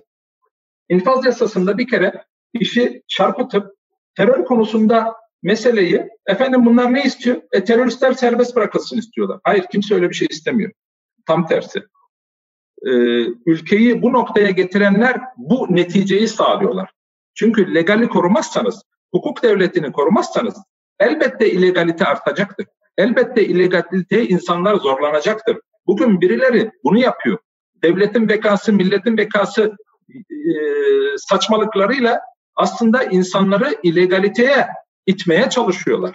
E, ve bu Türkiye'ye yapılabilecek e, en büyük yanlıştır. E, bunu dile getirmemiz lazım. İnfaz yasasına gelince, infaz yasasındaki esas olması gereken neydi? İnsanlar e, eşitlik ve hakkaniyet içerisinde madem böyle bir durum var ki bunun temeli zaten ayrı bir tartışma konusu. Bakın Almanya'nın 83 milyonluk nüfusu var. Cezaevlerinde 65 bin insan var. Bizim de 83 milyon nüfusumuz var. Bizim cezaevimizde 300 bin insan vardı. Şimdi diyelim ki bunların 20-30 bini terör suçlarından dolayı. Peki diğerleri nasıl? Demek ki ortada çok daha temelli bir sorun var. Çok daha bu temelli sorunları çözmediğimiz takdirde, sosyoekonomik sorunları, adaletle ilgili sorunları çözmediğimiz takdirde cezaevlerimiz 3-5 yıl sonra yine aynı noktaya gelecek. Nitekim birkaç yıl evvel de infaz düzenlemesi yapılmıştı. Ne oldu? Birkaç yıl içerisinde tekrar cezaevlerinin üç mislisini yakaladık. Yani Mustafa Bey, e, şimdi başka, bakın size başka konularda da soru sormak istiyoruz. Zaman ilerliyor. E, evet ama şunu bir ifade etmeme evet. buyurun. Evet. Sayın Cumhurbaşkanı'nın bir sözü vardı. Dedi ki her zaman diyordu ki ben devlete karşı e, işleyen suçlarla işlenen suçlarla ilgili tasarrufta bulunabilirim. Ama e, bireye karşı işlenen suçları devlet affedemez. Bunu mağdur ancak affedebilir diyordu. Bugün tam tersini yaptı ve kendisi için ortada bir fırsat vardı. Haksız yargılamalarla yüzleşmesi noktasında bir fırsat doğmuştu. Maalesef bunu yerine getirmedi ve ne olacak onu ben size söyleyeyim. Rahşan affında olan olacak. O zaman da biliyorsunuz e, böyle adı infaz e, şekil e, yani içeri özel af olan ama adı anayasanın 87. maddesinin 5'te 3 şartını na yakalanmamak için adını farklı bir biçimde koydu. Hani bu şey sokağa çıkma yasağı gibi. Sokağa çıkma yasağını sokağa çıkma kısıtlaması dediğiniz zaman ama sokağa çıkma yasağı ama kısıtlama dediğiniz zaman problem yok. Yani hukuksuzluğu sanki ortadan kaldırmış oluyorsunuz. Peki AYM'den döner mi? Mesela var. Özel bir af düzenlemesi yapıyorsunuz. Adını infaz düzenlemesi koyduğunuz için anayasadaki şartı delme imkanını sözde size veriyor. Olmaz bu. Olmayacağı için de ben eminim Anayasa Mahkemesi o zaman da e, Anayasa Mahkemesi'ne gitmişti. Anayasa Mahkemesi genişletti. Meclise tekrar geri döndü. Mecliste e, yine aynı yasa çıktı. Bu sefer e, o zamanın Cumhurbaşkanı e, olan Ahmet Necdet Sezer Anayasa Mahkemesi'ne götürmüştü. Anayasa Mahkemesi'ni bu sebepten dolayı götürdü. Anayasanın beşli üçü çoğunluğu yerine getirilmediği için götürdü. Ve Anayasa Mahkemesi e, genişletti. Yani e, çünkü şu anki düzenleme de eşitliğe aykırı, hakkaniyete aykırı. Yani insanları ya çocuk çocuğu fuhuşa teşvik eden, affedersiniz hani üzülerek söylüyorum, çocuğa fuhuşa teşvik eden, çocuk pornografisi yayınlayan, zimmet suçu işleyen, hırsızlık yapan insanları siz cezaevi yüzü görmeden sokağa terk edeceksiniz. İnsanlara yönelik bu suçları işlemeye devam edecek ama sadece düşüncelerinden dolayı haksız yargılamalar neticesinde devletin zalimliğine maruz kalmış insanları ikinci defa cezalandırarak bir de infaz paketi dışında tutacaksın. Bunun kabullenilmesi mümkün değil. Mustafa Bey, bu yargı konusuyla ilgili bir soru daha sorayım. Böyle belki aynı mevzular devam ediyor ama ben çok önemli şeyler söylediğiniz kanaatindeyim. Selahattin Demirtaş'la ilgili son bir yargı kararı var ya da e, Yargıtay Başsavcılığı'nın e, bir e, itirazı var. Yani Selahattin Demirtaş'ın mahkumiyetine itiraz etti. 2013'teki Nevruz da yaptığı konuşma sebebiyle. Gerekçesi ilginç. Yani bir konuşma metninin e, güvenlik görevlileri tarafından deşifre edildiğini, TRT, TÜBİTAK veya adli tıpta deşifre edilmediğini, bu sebeple konuşma metninin sağlıklı ortaya çıkmadığını söylüyor. İkincisi de savunmasına yeterince imkan verilmediğini gerekçe göstererek verilen 4 yıl 8 aylık e, cezanın e, düzeltilmesi gerektiğini söylüyor e, başsavcılık. Benim yaşadığım bir olay var 28 Şubat sürecinde. Böyle el ele yürüyüşünden önce Anadolu'da konferanslar veriyorduk, toplantılar yapıyorduk. Malatya'da yaptığım bir toplantıda şöyle bir ifade kullandım. Ankara'yı yeniden inşa etmek lazım diye. Bunu polisler deşifre ederken Ankara'yı yeniden imha etmek lazım diye deşifre etmişler. İşte e, dava açıldı 312'den halkı kim ve düşmanlığa teşvik suçundan. Biz savunmamızı yaptık. E, bu e, konuşma kaseti yeniden çözülsün vesaire dedik. Mahkeme bunu kabul etmedi ve şöyle bir karar verdi. Dedi ki her ne kadar sanık Ankara'yı yeniden inşa etmek lazım de, diyorsa da e, inşa da imhadan sonra gerçekleşir. Dolayısıyla aslında imha etmek gerektiğini söylemiştir sanık diye. Böyle bir e, cezalandırmıştı. Sonra af kapsamına girdi. De, yani içeride kalmadık ama şimdi yani 28 Şubat sürecinde böyle bir yargı işledi. O zaman Hikmet Sami Türk 312'nin maksadını aşan biçimde kullanıldığını, çok kullanıldığını söylemişti. Şimdi de benzeri uygulamalar gerçekleşiyor. Bir buna ne diyeceksiniz? Bir de bu yani insanların Ee, mesela e, bir yargı olayı söz konusu olduğunda, bir haksızlık söz konusu olduğunda bu adam bizden mi değil mi diye bakması, bizden mi değil mi? Mesela şimdi ben size Selahattin Demirtaş sorusunu sordum. Şu söylenebilir, ya Ahmet Taş getiren bu soru senin soracağın soru mu? Desek ki Osman Kavala ile ilgili ya da Cumhuriyet Gazetesi'nin, Yeni Çağ Gazetesi'nin o yazarlarıyla ilgili e, işler sağlıklı yürüyor mu diye sorsam diyecekler ki sana mı düştü bu? Halbuki siz yani bu insan hakları mücadelesini verirken bu işin sana mı düştü işi olmadığını yani eskiden söylerdik biz. Yani zulüm kimden gelirse gelsin ona karşı çıkmak, mazlum her kim ise ona sahip çıkmak, onun yanında durmak diye. Söyleyeceğiniz şeyler vardır bu konuda. Evet, siz aslında cevabını verdiniz. Ee, dolayısıyla e, benim de şöyle bir katkıda bulunayım. Yani e, tabii e, hani demin de belirttim. İnsanlar adaleti yanlış anlıyorlar. Adaleti grup menfaatini savunmak olarak anlıyorlar. Oysa adalet ötekinin hakkını savunmaktır. Eğer ötekinin hakkını savunmuyorsanız o yaptığınız iş adalet mücadelesi değildir. O yaptığınız iş bir menfaatin savunmasıdır. Ha, bu menfaati savunmanızın sebepleri adalete dayanabilir. Ama çıkıp da sonuç itibariyle kendi hakkınızla ilgili bir meselede ben şöyle adalet mücadelesi veriyorum diye ortaya çıkamazsınız. Mesele sizin gibi düşünmeyen, sizin gibi inanmayan, hatta birçok hukuksuzluğu yapmış bir insana bile usul bakımından bu hakkaniyetli bir biçimde yargılanması lazım. Ancak hakkaniyetli bir biçimde yargılanma sonucu ceza alabilir. Masumiyet karinesi esastır. E, suç bireyseldir. Soyuna sopuna uygulanmaz e, şeklinde e, özellikle veyahut da düşman hukuku, hukuk devletinde bunun yeri yoktur e, şeklinde sözlerin bu ülkede maalesef karşılığı yok. Ama hiçbir mahallede karşılığı yok. Yani maalesef mütedeyyin kesimde de karşılığı yok. Ama diğerlerinde de aynı şekilde karşılığı yok. Yani bu ülkede en büyük problem Weimar Cumhuriyeti'ndeki problem. Demokratların az olması. Demokratlar, demokratlık her gün sınanan bir iddiadır. Her an sınanan bir iddiadır. Bu sınamayı yerine getirmeyen insanlar bu ülkede kendilerini demokrat olarak ifade ediyorlar. Demokrat olarak tanımlıyorlar. Oysa bu insanların istedikleri demokrasi, istedikleri özgürlük sadece kendileri gibi düşünen insanlarla ilgili olabiliyor. O sebepten dolayı bu konularla ilgili konuşmak da böyle mayın tarlasından geçmek gibi bir mesele. Ben şimdi geçen e, soru soruldu biliyorsunuz. Bu İstanbul Sözleşmesi ile ilgili birazdan oraya gire, gireceğiz herhalde. İstanbul Sözleşmesi ile ilgili soru soruldu.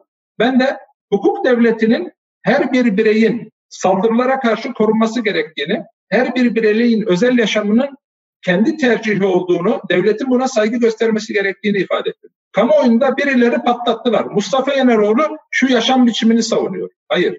Ben hukuku savunurken hiç kimsenin hiç kimsenin şahsını, hiç kimsenin düşüncelerini savunmuyorum.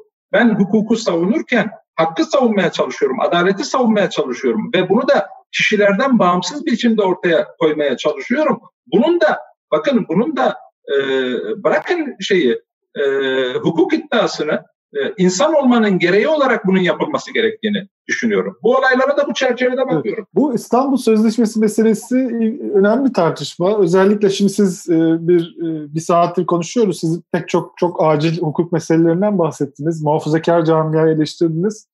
Fakat muhafazakar camianın çok önemli bir kısmı bu konuların bu konularla ilgili çok ciddi bir itirazda bulunmazken İstanbul Sözleşmesi konusunda çok ciddi bir e, iktidara yönelik eleştiri e, var. E, işte bunun aileyi yıkım yıkıma götürdüğü bu sözleşmenin işte eşcinselliği meşrulaştırdığı gibi pek çok eleştiri noktası var. Bu aslında e, İstanbul'da yapılan Avrupa Konseyi'nin işte kadına yönelik şiddete karşı yayınladığı bir e, deklarasyon. İstanbul'da olduğu için adı İstanbul Sözleşmesi. Türkiye ilk imzalıcı ülke, ev sahibi olduğu için ilk meclisten geçiren ülke. O zaman AK Parti iktidar döneminde e, yapıldı bu. Başbakan Erdoğan, Dışişleri Bakanı Ahmet Davutoğlu'ydu. Meclisten de oy birliğiyle geçti. Çok da övül, övülüyor, övünüyordu AK Parti'de bunu yaptığı için. Hatta Sessiz e, Devrim diye bir kitap var. Orada özel olarak bu sözleşme imzalaması övülüyordu. Ne oldu da Şimdi AK Parti çevrelerinden de iktidara yakın e, muhafazakar çevrelerden de bu sözleşmeye böyle çok yoğun bir eleştiri bombardımanı var şu anda. Siz nasıl görüyorsunuz? Şimdi e, ırkçılıkla mücadele noktasında bir örnek vereyim de böyle bir giriş yapayım. Çünkü bu bütün dünyada var olan bir fenomen. Ee, Hindistan'da da aynı şeyi yaşıyoruz. Ben Doğu Almanya'da bunu sıkça yaşıyordum. Ee, bir yerde mesela bir camide haftada bir kere hukuken hiçbir problem yok. Yani hiçbir engel yok. Ezan okuyacaksınız. Orada sağcı popülistler, ırkçı popülistler buna it, şiddetle itiraz ediyordu. Ben de sohbet ederdim. Ya niye buna karşı çıkıyorsunuz? Sizin derdi ne? Biraz incelediğim zaman bakardım ki bunlar sonuç itibariyle aslında ezanın kendisiyle ilgili bir şey söylemiyorlar. Yabancılaşmaktan korktuklarını ifade ediyorlar. Endişe, niye endişe ederler insanlar? Çünkü sonuçta kendi yaşam, e, kendi değerlerine inanmadığı zaman, kendi değerlerinin ne olduğunu bilmediği zaman, kendi ilkelerinin ne olduğunu bilmeden, bilmediği zaman onları pozitif bir biçimde yaşamadan, onları da kendi çocuklarına aktarma noktasında kendi sıkıntıları var olan insanlar bunu başkalarına empoze etmeye çalışıyor. Yani kendi beceriksizliğini göz ardı ediyor. Diyor ki olduğu için ben yabancılaşıyorum. O olduğu için bilmem toplum ifsad oluyor, aile ifsad oluyor. Eyvah değerlerimiz elden gidiyor. Ya değerler yaşanmadığı takdirde elden gider. Zaten o değerler değerler değilse elden gitmeye mahkumdur. Bunun başka çaresi yoktur. Bu e, yıl sonları bilirsiniz bazı gazeteler İstanbul'da çam ağaçları var. Eyvah sonuç itibariyle Hristiyanlaşıyoruz. Ee, şeyi gibi, e, tafsatası gibi. Bakın aynı şeyi bütün dünyanın başka yerlerinde de yaşıyoruz. Bunun dini imanı yok. İçe kapanmışlık halinin, e, dünyaya açık olmama halinin, kendinden korkmanın e, ve eğitim seviyesinin düşük olmanın cehaletin tezahürleri bunlar. Şimdi İstanbul Sözleşmesi'ne gelince bakın ne kadar saçma bir durumla karşı karşıya kaldığımızı ifade etmek adına söylüyorum. Ee, geçen e, eski bir milletvekili de, şunu dedi, özür diliyorum sözleşmeyi okumadan e, oy vermiştim dedi. E, tabii bu mecliste olan bir durum. Yani sonuçta kimse e, yani meclisin yüzde 95'i maddeleri bildiği için oy vermiyor. Grup başkan vekili istikameti ne şekilde gösteriyorsa o şekilde oy kullanıyor. Ama şu var, ben eminim ki e, sözleşmeyi okumadan oy verenler bugün de yine okumadan karşı çıkıyorlar. Adım kadar eminim. Niye? Bakın bu sözleşmenin başlığı şunu söylüyor. İstanbul toplumdaki algı ne? Efendim İstanbul Sözleşmesi eşcinsellerin e, yaşam biçimlerini teşvik etmeye matuf bir anlaşmaymış. Özellikle müttedeyin kesiminde böyle bir korku var. Peki İstanbul Sözleşmesi ne diyor? İstanbul Sözleşmesi'nin başlığı bakın şu. Kadınlara yönelik şiddet ve aile içi şiddetin önlenmesi ve bunlarla mücadele ilişkin Avrupa Konseyi Sözleşmesi. Sözleşme bu. Yani sözleşmenin amacı kadına karşı devletin her türlü imkanlarıyla mücadele etmesi ve bunu devletin yükümlülüğü haline getirmesidir. Peki bunun içerisinde yani şimdi bırakın herhangi bir e, dine mensubiyetinizi ya şeref ve namus gibi kavramların e, altında şiddet eylemlerine nin bahane edilemeyeceğini bu sözleşme ifade ediyor. Bunun altına her bir Müslüman imzasını atmaz mı? Atar. Peki bunun ötesinde ne var? Mesela ne deniliyor? Efendim aile değerlerimizi zayıflatıyor. Efendim LGBT hareketini ve eşcinselleri yayıyor. Peki sözleşmede böyle bir madde var mı? Kesinlikle böyle bir madde yok. Tek şu var, şu şekilde değerlendirebilirsiniz. LGBT topluluğun şiddetten korunmalarını dile getiren içerik var. Bunun dışında bir içerik yok. Peki burada bu ülkede herhangi bir Müslüman şu veya bu biçimde yaşama sahip olan şu tercihlere sahip olan insanlar saldırılara maruz kalsın diye çıkıp söyleyebilir mi? Bunu insan olan birisi iddia edebilir mi? Yapamaz. Dolayısıyla sözleşmenin de zaten böyle bir iddiası yok. Onun için sözleşmede mesele bu ülkede kadınlar öldürülüyor. Bu ülkede kadınlar şiddet görüyor ve bu kadınların ekseriyeti maalesef sonuçta eşlerinden, erkeklerden bu şiddete maruz kalıyor. Bu şiddetle mücadele etme noktasında bir sözleşme bu. Bunun altına ben bugün savunuyorum. Bakın iktidar kendi yaptığı sözleşmeyi savunamıyor. Ben savunuyorum bu sözleşme doğru bir sözleşmedir. Bu sözleşmede bir sorun yoktur. Bu sözleşmede bir Müslümanın endişe duyacağı herhangi bir şey kesinlikle yoktur. Çünkü burada herhangi bir yaşam biçiminin savunulması, herhangi bir yaşam biçiminin teşvik edilmesi değil, sadece ve sadece herhangi bir yaşam biçiminin başta kadının şiddetten korunması ile ilgili bunun mücadelesi noktasında devlete yükümlülük veren bir sözleşmedir. Evet. Bunu açıkça dile getirmemiz Mustafa lazım. Bey, Ve biz bakın başta Müslümanlar bunu savunması lazım. Mustafa Bey şimdi İstanbul Sözleşmesi'ne bağlı olarak çıkarılan 6284 sayılı kanunun bir takım uygulamalarının e, aile bütünlüğünü e, bozma noktasında sonuçlar ortaya çıkardı. Mesela yani e, bu noktada sadece kadının e, bir konudaki şikayetinin yeterli olduğu e, ve genellikle e, aile mahkemelerinin buna karar verdiği ve aile mahkemelerinin bir tür cezalandırma yaptığı, bunun yani hukuk mantığıyla da bağdaşmadığı e, ifade ediliyor. Yani koca diyelim ki evine yaklaşmayacaksın. Ne kadar? 6 ay süreyle. Yani bu tarz uygulamaların geri dönüşü de zorlaştırdığı ve yani aile bütünlüğünü yok ettiği tarzında bir eleştiri var, yaygın bir eleştiri var. Yani Aile Bakanlığı uygulamalarına başından beri muhafazakar camiada epey bir zemini var bunun ve daha çok da 6284 hatta şöyle söyleniyor. Ben geçen yazdım bunu. Ee, Anadolu Eğitim Kültür Vakfı Cemil Çiçek nezaretinde bir rapor hazırlamış, aile raporu. Orada deniyor ki asıl sorun 6284 sayılı kanundadır. İstanbul Sözleşmesi'nde olmayan şeyler sokulmuştur bu kanuna diye bir yaklaşım var. Şimdi e, hocam eğer e, bu kanunla ilgili bakın biz öncelikle e, şunu konuşabilsek, kadına şiddeti lanetlesek, kadına şiddetin her türlüsüne şiddetle karşı çıkabilsek, Doğru. o zaman bu konularla ilgili tartışmayı çok farklı bir zeminde yürütürüz. Fakat ben bu hususlarla ilgili görüştüğüm insanlar genelde bu meseleyi tali bir mesele olarak görüyorlar. Ya kadın erkek arasında olan bir meseledir. E, kocası e, sever de döver de diye değerlendiriyorlar. Bu toplumda da yaygın bir kanaat. Evet. Ve bu kanaati sonuç itibariyle meşru kabul ediliyorlar. Ama diğerine de şiddetle karşı çıkıyorlar. Peki burada temel problem ne? Temel problem kadına şiddeti meşru gösteren bir toplumsal yapıyla karşı karşıyayız. Ve maalesef bu geleneksel olarak ka- kabul edilen, ben bunu kabul etmiyorum da reddediyorum da, böyle kabul edilen kesimlerde çok daha yaygın olduğu iddia ediliyor. Peki şimdi şunu ifade soralım. Bir kadın ben bu adamla yaşamak istemiyorum diye çıkıp mahkemede beyan ediyorsa bu aile zaten dağılmış değil midir?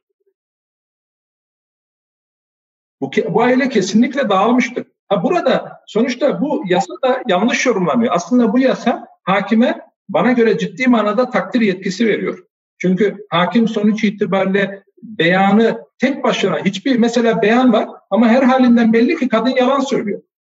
Ya hiçbir hiçbir dayanağı yok. Hakim bunu esas kabul edecek diye bir şey yok ki. Hakimin takdirinde olan bir mesele. Fakat ben bu meselelerle ilgili bakın birçok olayı araştırdım.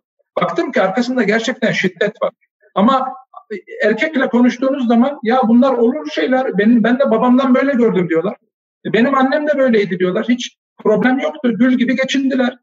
E, şimdi e, tamam da e, olabilir. Onlar gül gibi geçinmiş olabilirler de e, bugün de kadınlar aynı zalimlikleri kabullenecek diye bir durum yok ki. O maddeyle ilgili bazı nuanslar üzerinde çalışılabilir. Yani hakimin takdir yetkisini daha da netleştirecek şekilde evet, evet. belirtiler üzerinde çalışılabilir. Fakat ondan daha önemlisi olan şu. Bir kadın kocasıyla şiddetli geçimsizlik içerisinde e, o kocanın eve gelmemesi noktasında bir kanaate sahip, bir duruşa sahip. Asıl asıl e, dram bu değil mi? Asıl çözülmesi gereken konu bu değil mi? O erkeği o eve hapsettiğimiz takdirde sorun mu çözüyoruz? Ben olduğunu ben düşünmüyorum. Bunun çok daha derin bir mesele olduğunu düşünüyorum. Evet. Hukukla çözülebileceği kanaatinde de değilim ve bu görüntüye sahip olan e, kesimler adına da gerçekten üzülüyorum. Yani bu görüntü çünkü iyi bir görüntü değil. Sanki kadına şiddeti tali bir mesele olarak değerlendiriyormuş gibi bir görüntü arz ediyorlar. E, bu hiç kimseye yakışmıyor diye düşünüyorum. Peki baro seçimleriyle alakalı bir düzenleme gündemde. Ee, bu düzenleme ile ilgili siz ne düşünüyorsunuz?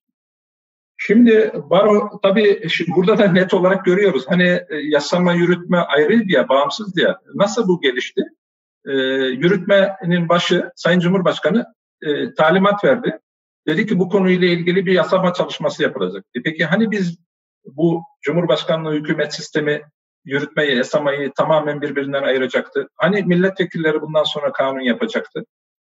Ee, yani ben inanın e, o dönemde sistem değişikliği yapıldı. Birkaç kanun teklifi gruba verdim. Arkadaşlar dalga geçiyordu. Ya şimdi herhalde sen bayağı bir ciddiye aldın bu sözleri falan diye. Ya şimdi bu ayıp değil mi ya? İnan, inanın utanıyorum. Ben bunu söylerken utanıyorum ya. Üzülüyorum. Yerin dibine giriyorum aslında. Fakat bugün de aynı durumla karşı karşıyayız. Şimdi ben bunu beğenmedim. E, e hukuku alt üst edelim, ters yüz edelim. Bu mantık yanlış bir mantık. Ha, burada bir kere e, burada bir düzenleme yapılma zorunluluğu olabilir mi? Olabilir. Ben baro seçimleriyle ilgili seçim sisteminde sorun olduğunu düşünüyorum. E, nispi e, bir e, sisteme, nispi temsil sistemine geçilmesinin e, tartışılabileceğini düşünüyorum. Ama bu ben yaptım, ben dayatmayla olmaz.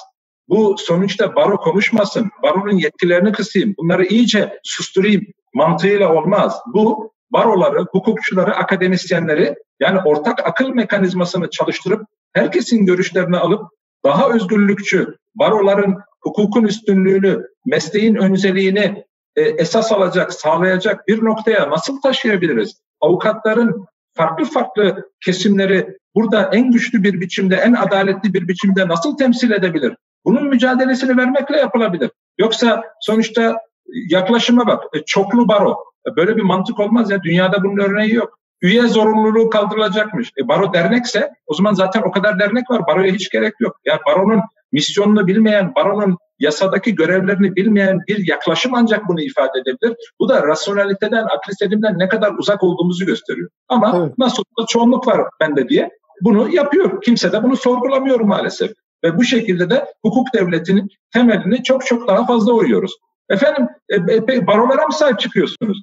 E, dinimize hakaret eden barolara mı sahip çıkıyorsunuz? Demin belirtilen konu gibi. Hayır. Biz kimseye sahip çıkmıyoruz. Hukuku savunuyoruz. Barolar bu ülkede çok önemli bir misyon üstleniyor. Elbette barolar ideolojik yaklaşımlardan kendilerini arındırmaları gerekiyor. Barolar elbette hukukun üstünlüğüne çok daha fazla sahip çıkmaları gerekiyor. Elbette bu konuda eksiklikler var. Ama bu konudaki eksiklikleri bu şekilde düzeltemezsiniz. Mustafa Bey şimdi yavaş yavaş sonuna geliyoruz. Birkaç sorumuz daha var e, size konuşmak istediğiniz. Ben size çok merak ettiğim şeyi sormak istiyorum. Şimdi siz uzun süre e, Almanya'da yaşadınız. Bütün hayatınız aslında Almanya'da geçti. Sonra 2015'te e, Türkiye'ye evet. geldiniz. Şimdi e, sık sık Türkiye'de tabii e, Türkiye'nin işte e, Batı tarafından saldırı altında olduğu, işte işte Almanya'nın bizi kıskandığı gibi pek çok e, söz e, sürekli siyasetin içerisinde kullanılıyor. En son bu doların yükselmesinden sonra da Anadolu Ajansı bir haber yaptı ve işte Londra'daki finans çevrelerinin Türk lirasına saldırdığını e, iddia etti. Öyle açıklama evet. yapıldı doların yükselmesini. Şimdi dış, yurt dışında yaşayan e, insanlar, Türkler, Müslümanlar e, bu bu açıklamalara da nasıl etkileniyor? Nasıl görüyorlar bunu? Siz nasıl görüyorsunuz? Yani e, bu yani çünkü Batı düşmanlığı e, bir şey olarak e, tutuyor da bunun bir top şeyi karşılığı da var Türkiye tarihsel ve sosyolojik karşılığı da var. Bu açıklamalar oradaki insanları nasıl etkiliyor ve siz nasıl görüyorsunuz? Çok ilginç yaşam gerçeklerinden çok bağımsız bir biçimde değerlendiriyorlar. Şimdi e, yani kendi yaşam gerçekleri Batı dünyasında yaşıyorlar. Evet birçok sorun var, karşılaştıkları birçok sıkıntı var. Ama e, söz konusu bu olunca taraftar olarak meseleye yaklaşıyorlar. Yani bu Türkiye'de parti tutma meselesi gibi. Partinin hataları yapıldığı zaman bu aman böyle bir şey olmaz. Onlara bak sen, başkalarına bak. Onlar bizden daha mı iyi sanki? Yani sıkışınca bunu ifade ederler. Şimdi bu mesele de bir kere bakın her ülke uluslararası bir düzende kendi menfaatlerinin mücadelesini verir. Hiçbir ülke yani menfaatleri örtüşen ülkeler birbirleriyle dostane ilişkiler geçirirler. Ama hiçbir zamanda bir ülke kendi menfaatini e, başka ülkenin e, menfaatinin arkasına koymaz. Her zaman kendi ülkesinin menfaatinin mücadelesini verir. Her ülkede kendine göre jeostratejik hesapları vardır, hedefleri vardır ülkelerin iç işlerine de bu noktada da nüfuz etme çabası içerisinde olurlar. Ancak aynı şekilde de işbirliği içerisinde de olmak zorunda olduğunu bilirler. Bunu da uluslararası kurallar belirler. Şimdi bizim sıkıntımız şu. Şimdi sabahtan kadar birileri e, işte efendim Londra merkezli saldırıya uğruyoruz, bilmem şura merkezli saldırıya uğruyoruz, bura merkezli saldırıya uğruyoruz. Ama arka planda da o ülkelerin temsilcileriyle görüşüp ülkemize nasıl yatırım yaparlar, ülkemize nasıl döviz aktarırlar bunun derdine düşüyorlar. Şimdi bunlar da devamlı bu görüşmelerde yüzlerine vuruyorlar. Ya siz kamuoyunda bunu söylüyorsunuz. Batı düşmanlığını teşvik ediyorsunuz. Özelde de gelip diyorsunuz ki bize destek verin diyorsunuz. Bu nasıl bir şey diye soruyorlar. Bizimkiler de orada yüzmeye başlıyor. Sonuç itibariyle in, izah etmeye başlıyorlar. Tabii izah edilecek bir durum yok. Rezalet bir durum. Ayıp bir durum yani. Utanç bir durum. Ama şunu söyleyeyim. Bakın Türkiye eğer saldırıya uğramış olsaydı bugün sonuç itibariyle biz hepimiz yoksulluğu geçin açlık sınırının çok çok gerisindeydik. Çok daha büyük bir felaketle karşı karşıyaydık. Bakın Türkiye'nin ihracatının, Türkiye'nin doğalgazı yok. Türkiye'nin yeraltı zenginlikleri yok. Türkiye dünyaya açık kaldıkça, dünyayla işbirliğini güçlendirdikçe ancak zenginleşebilir, ancak topluma buna bu refahı aktarabilir. Bizim sadece AB'ye ihracatımız yüzde ellinin üzerinde. Yani bizim zenginliğimizin yüzde ellisinden fazlasını AB sağlıyor. İhracatımız AB'ye bu kadar ihracatımız olsa bu ülkede sonuç itibariyle yoksulluğu bırakın insanlar açlıktan ölecek duruma gelirler. Peki Cumhurbaşkanı'nın bu Avrupa Birliği söylem değişikliğini nasıl yorumluyorsunuz? Çünkü Avrupa Birliği ile ilgili referandum yapacağız gibi bir söylem vardı özellikle seçim döneminde. Şimdi Avrupa Birliği günü vesilesiyle Avrupa Birliği'nin yeniden Türkiye'nin öncelikli hedeflerinden biri olduğunu söyledi. Burada bir politika değişikliği olabilir mi sizce? Yani Türkiye Avrupa Birliği'ne yaklaşıyor olabilir mi? Şimdi şunu belirteyim. Bakın bu söylemlerde bulunanlar aslında toplumla dalga geçiyorlar. Yani işte Londra'dan saldırılıyoruz, şuradan saldırılıyoruz, buradan saldırılıyoruz diyenlerin gerçekten düşünceleri toplumu e, dalga geçiyorlar. E, toplumun bu meseleleri algılayacak kapasitede, entelektüel kapasitede olmadığına inanıyorlar ve topluma bu gibi saçma sapan söylemlerle bu kitleyi idare ederiz diye düşünüyorlar. Bu da toplumumuza yapılabilecek en büyük haksızlık, en büyük hakarettir. Maalesef iktidar bunu devamlı bir biçimde yapıyor. Bunu bütün sağcı popülist hareketler yapıyor. Bugün Brezilya'da Bolsonaro da aynısını yapıyor. Amerika'da Trump da aynısını yapıyor. Macaristan'da Orban da aynısını yapıyor. Türkiye'de mevcut iktidar da aynısını yapıyor. İnandığı Peki. için bunu yapmıyor. Ben kitlemi ancak bu şekilde konsolide ederim. Ancak bu şekilde safları sıkı tutarım. Ancak bu şekilde sonuç itibariyle düşmanlık, düşman göstererek üzerime sorumluluk almam. Yani bütün saçmalıklar, bütün yanlışlıklar e, ve bunların neticeleri kötüyse hep dış mihraklara ait. Ama sonuçta iyi bir şey yaptığınsa dünya beşten büyüktür diyen kişiye ait. Ya böyle bir dünya yok. Bu, bu yanlış. E, sonuçta bu e, bunu insanlar görüyor, görmüyor değil. İnsanlar bununla dalga da geçiyorlar. Bunu da görüyorum. Ama yazık ya. Yani yazık yani. Aklı selimle, rasyoneliteyle. Bir kere zaten şunu belirteyim. Tayyip Erdoğan kendisi buna bizzat karşı çıkıyordu ya. 2001'lerde, 2002'lerde kendisine bu doğrultuda soru sorulmuştu. Dedi ki kendisi söyledi bunları saçma sapan bulduğunu, e, toplum e, böyle bir şeyin olmadığını, kendi sorunlarımızı başkalarına mal edemeyeceğimizi, kendi sorunlarımızla kendimiz mücadele edemediğimiz takdirde, bunların altından kalkamadığımız takdirde düşman aradığımızı, suçlu aradığımızı ve bunun böyle bir neticede olduğunu söylüyor. Ben Avrupa Birliği konusuna gelince, ben Türkiye'nin Avrupa Birliği ile daha fazla bütünleşmesi gerektiğini, Avrupa Birliği'ni, Avrupa Birliği'ni yapan temel değerlerle, çok solculuk, katılımcılık, etnisite üzerinde, etnisitenin üstünde bir birliktelik değerlerinin Türkiye için de çok değerli olduğunu, çok önemli olduğunu, Türkiye'nin Çin'le, Rusya'yla değil, Avrupa Birliği ile, Avrupa tarafıyla, Batı dünyasıyla daha yoğun işbirliği içerisinde olması gerektiğini, demokrasisini güçlendirmesi gerektiğini, hukuk devletini güçlendirmesi gerektiğini düşünen insanlardan birisiyim. Çin gibi totaliter bir rejime, e, Uygur Türklerine soykırım uygulayan, gözümüzün içine baka baka bunu yapan ve para var. Ya Uygur Türklerine sahip çıkarsan sonuçta sana para yok, sana kredi yok, sana e, ihracatına müsaade etmem gibi yaklaşımları kabul ettiğimiz takdirde ki kabul ediyoruz bunu maalesef değersiz yalnızlıklara mahkum olabiliyoruz. E bugün işte S-400 konusu ne oldu?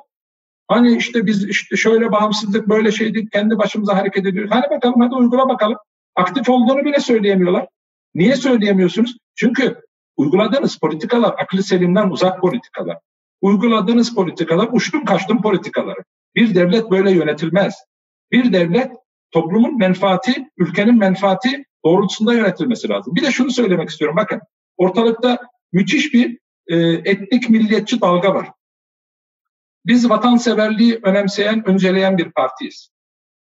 Vatanseverlik evrensel değerleri önceleyerek, evrensel ilkelere sahip çıkarak ülke, ülkesine hizmeti esas alır. Ama milliyetçilik ayrıştırmayı esas alır, üstenciliği esas alır. Ve milliyetçilik yapan, üstencilik yapan insanlar da ülkelerini maalesef ayrıştırırlar. Toplumlarını birbirlerine yabancılaştırırlar. Toplumsal güvensizlik artar. Hele bizim gibi çoğulcu bir toplum için bu zehir kadar bir durumdur. Onun için buna da şiddetle karşı çıkmamız lazım. Mustafa Bey, Türkiye'nin kötü yönetildiğini söylüyor, ifade ediyorsunuz. Yani e, bunun da zaten bariz örnekleri var. Ama buna rağmen anketler farklı şeyler söylüyor. Yani biraz önce konuşmanızın başında dediniz ki içeride de rahatsızlık var ama hani bir alternatif bekleyişi vardı. İki tane alternatif parti kuruldu. Ee, anketlere inanıyor musunuz? Yani anket sonuçlarını nasıl değerlendiriyorsunuz? Çünkü bu kadar ekonomide sorun var, hukuk alanlarında sorun var. İki tane de yeni alternatif parti var. Ee, ama iktidara olan destek oy oranları çok yüksek çıkıyor. Mesela DEVA'nın işte Gelecek Partisi'nin e, oy oranları da gayet böyle düşük. Bu böyle biraz çelişkili değil mi yani alternatif e, ya şimdi nasıl e, değerlendiriyorsunuz bu Şöyle e, anketler anketler hani sözde düşük gösteriyor. Dolayısıyla anketlere inanmıyorum gibi e, ucuz bir yaklaşıma girmem. Yani bu yakışıksız bir e, yaklaşım olur. Ama bu bir sosyoloji. Ben ben ben, ben ben ben ben, ben şu anda anket sağlıklı bir anket yapılabileceğini düşünmüyorum. Bakın millet can derdinde. Milletin öncelikli çok başka sorunları var ve millet bu öncelikleri sorunları içerisinde istikrar istiyor. Yani şu anda evet birçok şeyin konuşulabileceğini düşünüyor. Bakın AK Partililerin bile yüzde kırkı şu pandemi dönemindeki yönetimin iyi bir yönetim olmadığını AK Partililer bile söylüyorlar. Anketlerde bu da var. Ama buna rağmen ülke mevcut süreç içerisinde yani köprüden geçerken aman başımıza başka büyük belalar gelmesin. Her gün hükümet uğraşıyor başka belalar ülkenin başına getirmek için. Gelmesin diye millet bu dert içerisinde. Millet vallahi her şeye rağmen iktidarın bütün yanlışlıklarına rağmen aman ülkemizin birlik ve bütünlüğü, aman ülkemizin e, ümitleri daha fazla e, zayıflamasın diye destek vermeye çalışıyor. Şimdi önümde anket var. E, temel ihtiyaçlarını karşılayamıyorum diyen insanların oranı yüzde 25 ya ülkede. Bakın temel ihtiyaçları. Evime ekmek getiremiyorum, kiramı ödeyemiyorum diyen insanlar. Zor bela sadece evime ekmek getiriyorum, kira ödeyebiliyorum diyen insanlarla birlikte değerlendirdiğimiz takdirde yüzde 75'e geliyor. Toplum böyle bir durumla karşı karşıya. Şimdi ben böyle bir ortamda bunu, bunu öncelerim. Şimdi Devlet Bahçeli e, beyefendi gibi sonuçta bizim Maliye Bakanımız dünyanın en iyi Maliye Bakanı gibi bir yaklaşıma girmem. Ya sonuçta ortada rakamlar ortada, tablo ortada. Dolar her gün uçuyor, kaçıyor. Bunu sadece elimizdeki dövizleri satmakla e, zor bela idare edebiliyoruz. Döviz de kalmadı, rezerv de kalmadı. Onun için toplumun şu andaki acil sorunlarına cevap veremiyoruz. E, bunu e, Türkiye'nin en önemli sorunları bu. Bahçeli'nin, Bahçeli'nin Mustafa Bey, Bahçeli'nin Bahçeli'den bahsettiniz. Evet. Bahçeli'den bahsettiniz. E, Hazine Bakanı ile ilgili sözlerini naklettiniz. Fakat o açıklamanın e, daha geniş bir kısmı var. Orada işte ülkücü iktidar yakındır vesaire gibi ifadeler de var. Ama sonra bunlar çıkarılıyor o metinden ve Cumhur İttifakı'na vurgu yapılıyor. Yani e, nasıl bakmak lazım? Buradan erken seçim vesaire gibi tartışmalar da çıktı. Bahçeli niye böyle bir çıkış yaptı diye düşündünüz? Şu anda zaten e, Milliyetçi Hareket Partisi e, iktidarda bir parti. Yani şimdi e, daha nasıl iktidara gelecek çok merak ediyor. Yani iktidarın zahmetine katlanmadan, iktidarın tüm nimetlerinden faydalanıp işte e, tekrar 90'lı yılların başlardaki gibi e, yani e, sadece Kürtçe konuşan insanların dağlarına ne mutlu Türk'üm diyene yazdırmak nın e, vatanseverlik olarak e, değerlendirildiği bir ortamda yaşıyoruz. Tabii benim bunu, bunu benim aklım almıyor. Bunu başta ifade edeyim de ama diğer tarafta Sayın Bahçeli şunu söylüyordu birkaç yıl önce. Eğer bu ülkenin dağlarına tekrar ne mutlu Türk'üm diyeni yazdırmazsam şu şu. Yani o kelimeleri hani Sayın Bahçeli'nin kullandığı bir üslup var. O üslubu kullanmak istemiyorum. Ama e, anlıcı tekrar okullara getirmezsem şuyum. Hatta AK Parti başındakileri yüce divana getirmezsem şuyum diye sözleri vardı. Şimdi Sayın Bahçeli ne mutlu Türk'üm diyene konusunda bir yavaş yavaş bir süreç aldı. Birçok başka meseleyle ilgili benzer durumları görüyor. Devletin kutsanması, otoriterizmin artık sonuç itibariyle gün geçtikçe daha fazla benimsenen bir hal alması bunlar AK Parti'nin siyasetleri değil. Bunlar Milliyetçi Hareket Partisi'nin siyasetleri. Dolayısıyla Milliyetçi Hareket Partisi şu anda zaten Türkiye'nin AK Parti'den daha güçlü bir iktidar partisi. AK Parti'nin milletvekillerinin büyük bir ekseriyetinin de meseleyi bu şekilde değerlendirdiğini biliyor. Dolayısıyla e, Devlet Bahçeli'nin şu anda e, Maliye Bakanı'na desteklemesi, hükümete en güçlü destek vermesinden daha doğru bir şey olamaz. Onun için üç hilal meselesi bana sorarsanız dil sürçmesidir. Çünkü zaten o e, fazlasıyla söz konusu şu anda. Anketler konusuna gelince anketler ne zaman sağlıklı bir biçimde yapılır? E, Deva Partisi daha yeni kurulmuş bir parti. İki ay oldu. Daha teşkilatlanmasını bile sağlayamadı. Daha e, merkez kadrolarını yeni yeni sağlayan bir parti. Onun için sene sonu bu konuları konuşmak lazım. Yani şöyle bir 8-10 ay bir geçmesi lazım. Deva Partisi kendisini göstermesi lazım. Ha, bu durumda bile bu kadar sonuçta basının monopol şeklinde kullandığı, ya bakın gazeteciler bana soru soramıyorlar. Karar gazetesi dışında söyleyeyim bunu. Yani gazeteciler kendi e zaten bu anketlere de yansıdı. Gazetecilerin dörtte Neler yaşıyorsunuz Mustafa Bey? Bir örnek verir misiniz? Otosansür Gazeteciler benimle söyleşi yaptıkları zaman aman Mustafa Bey lütfen çok ağır konuşmayın. Aman Mustafa Bey lütfen bir kişiyi doğrudan hedef almayın. Keşke aman Mustafa Bey aman Mustafa Bey retikün ne hale geldiğini görüyorsunuz. Başımıza iş açmayın falan. İnanın söylüyorlar ya bu yani bu kahve bir durum. Mustafa benden benden çok daha fazla benden çok daha fazla Tayyip Bey buna kahrolması lazım. Çok daha fazla o üzülmesi lazım. Ülke neden bu hale geldi? Bu hukuksuzluk sonuç itibariyle hepimizi yiyecek diye endişe etmesi lazım. Dert edinmesi lazım. İyi yönetim böyle olmaz. Ülkenin geleceğini ben böyle inşa edemem, topluma böyle refah sağlayamam, umut veremem diye kendisi düşünmesi gerekirken Peki, maalesef daha fazla korkutmak, daha fazla köşeye sıkıştırma, daha fazla sindirme derdi içerisinde. Son artık e, bitirmek üzereyiz. Şimdi siz Deva Partisi'ndesiniz artık. Deva Partisi'nde e, genel başkan yardımcısı pozisyondasınız. E, nasıl umduğunuzu buldunuz mu Deva Partisi'nde? Nasıl gidiyor? Mutlu musunuz orada? Siz çünkü böyle eleştirel bir insansınız. Eğer bulduğunuz yerde biraz onu değerlendirin. Deva Partisi'nde nasıl gidiyor işler? E zaten eleştirel insan olduğumuz için Deva Partisi'ndeyiz. e, biz Türkiye'de bir iktidar alternatifi olmanın çok ötesinde Türkiye'de bir anlayış değişikliğinin sağlanması gerektiğini düşünüyoruz. Türkiye'de gerçekten yani çoğulcu, katılımcı bir sistem inşa edilmesi gerektiğini düşünüyoruz. Eleştirel olmayan insanlarla çoğulculuk olur mu? Eleştirel olmayan insanlarla katılımcılık olur mu? Katılımcılık kalabalık değil ki. Katılımcılık farklı düşüncelerin bir araya gelmesi, birbiriyle çarp birbirleriyle çarpışması, oradan en güzel neticenin çıkması. Bunun mücadelesini vereceğiz. Dolayısıyla ben baştan da söylemiştim ya, demokrasi her an sınanan bir iddiadır. Bizim toplantılarımızda da her an sınanan bir iddiadır. Yani bizim bir arkadaşımız eğer istediğini söyleyemiyorsa, genel başkanımıza yönelik e, bir eleştiri yapamıyorsa, o zaman sonuçta burada olmanın bir anlamı yok. Ama Allah'a şükür Deva Partisi öyle bir parti değil. Ali Bey bu konularda e, özgürlükçülük, katılımcılık noktasında olağanüstü hassasiyetleri olan bir insan. E, partimiz çok kozmopolit bir ortama sahip. Toplumun çok farklı kesimlerinden olan insanlar var. Biz zaten insanları değer yargılarında buluşturmak istemiyoruz. Bakın biz insanları iyi yönetimde buluşturmak istiyoruz. Bizim derdimiz insanların herkes bizim gibi düşünsün değil. Biz insanların düşünce dünyalarıyla uğraşmayalım. İnsanların değer yargılarıyla uğraşmayalım. İnsanları bilmem dindar yapacağım, bilmem kindar yapacağım bu dertlere düşünmeyelim. Bizim öncelikli meselemiz bu toplum iyi yönetilsin. Ya bu toplum iyi yönetilirse dindar camia da kendi özel müteşebbisleri, sivil toplum kuruluşları içerisinde isterse dindar yetiştirir, diğeri de isterse farklı bir şey yetiştirir.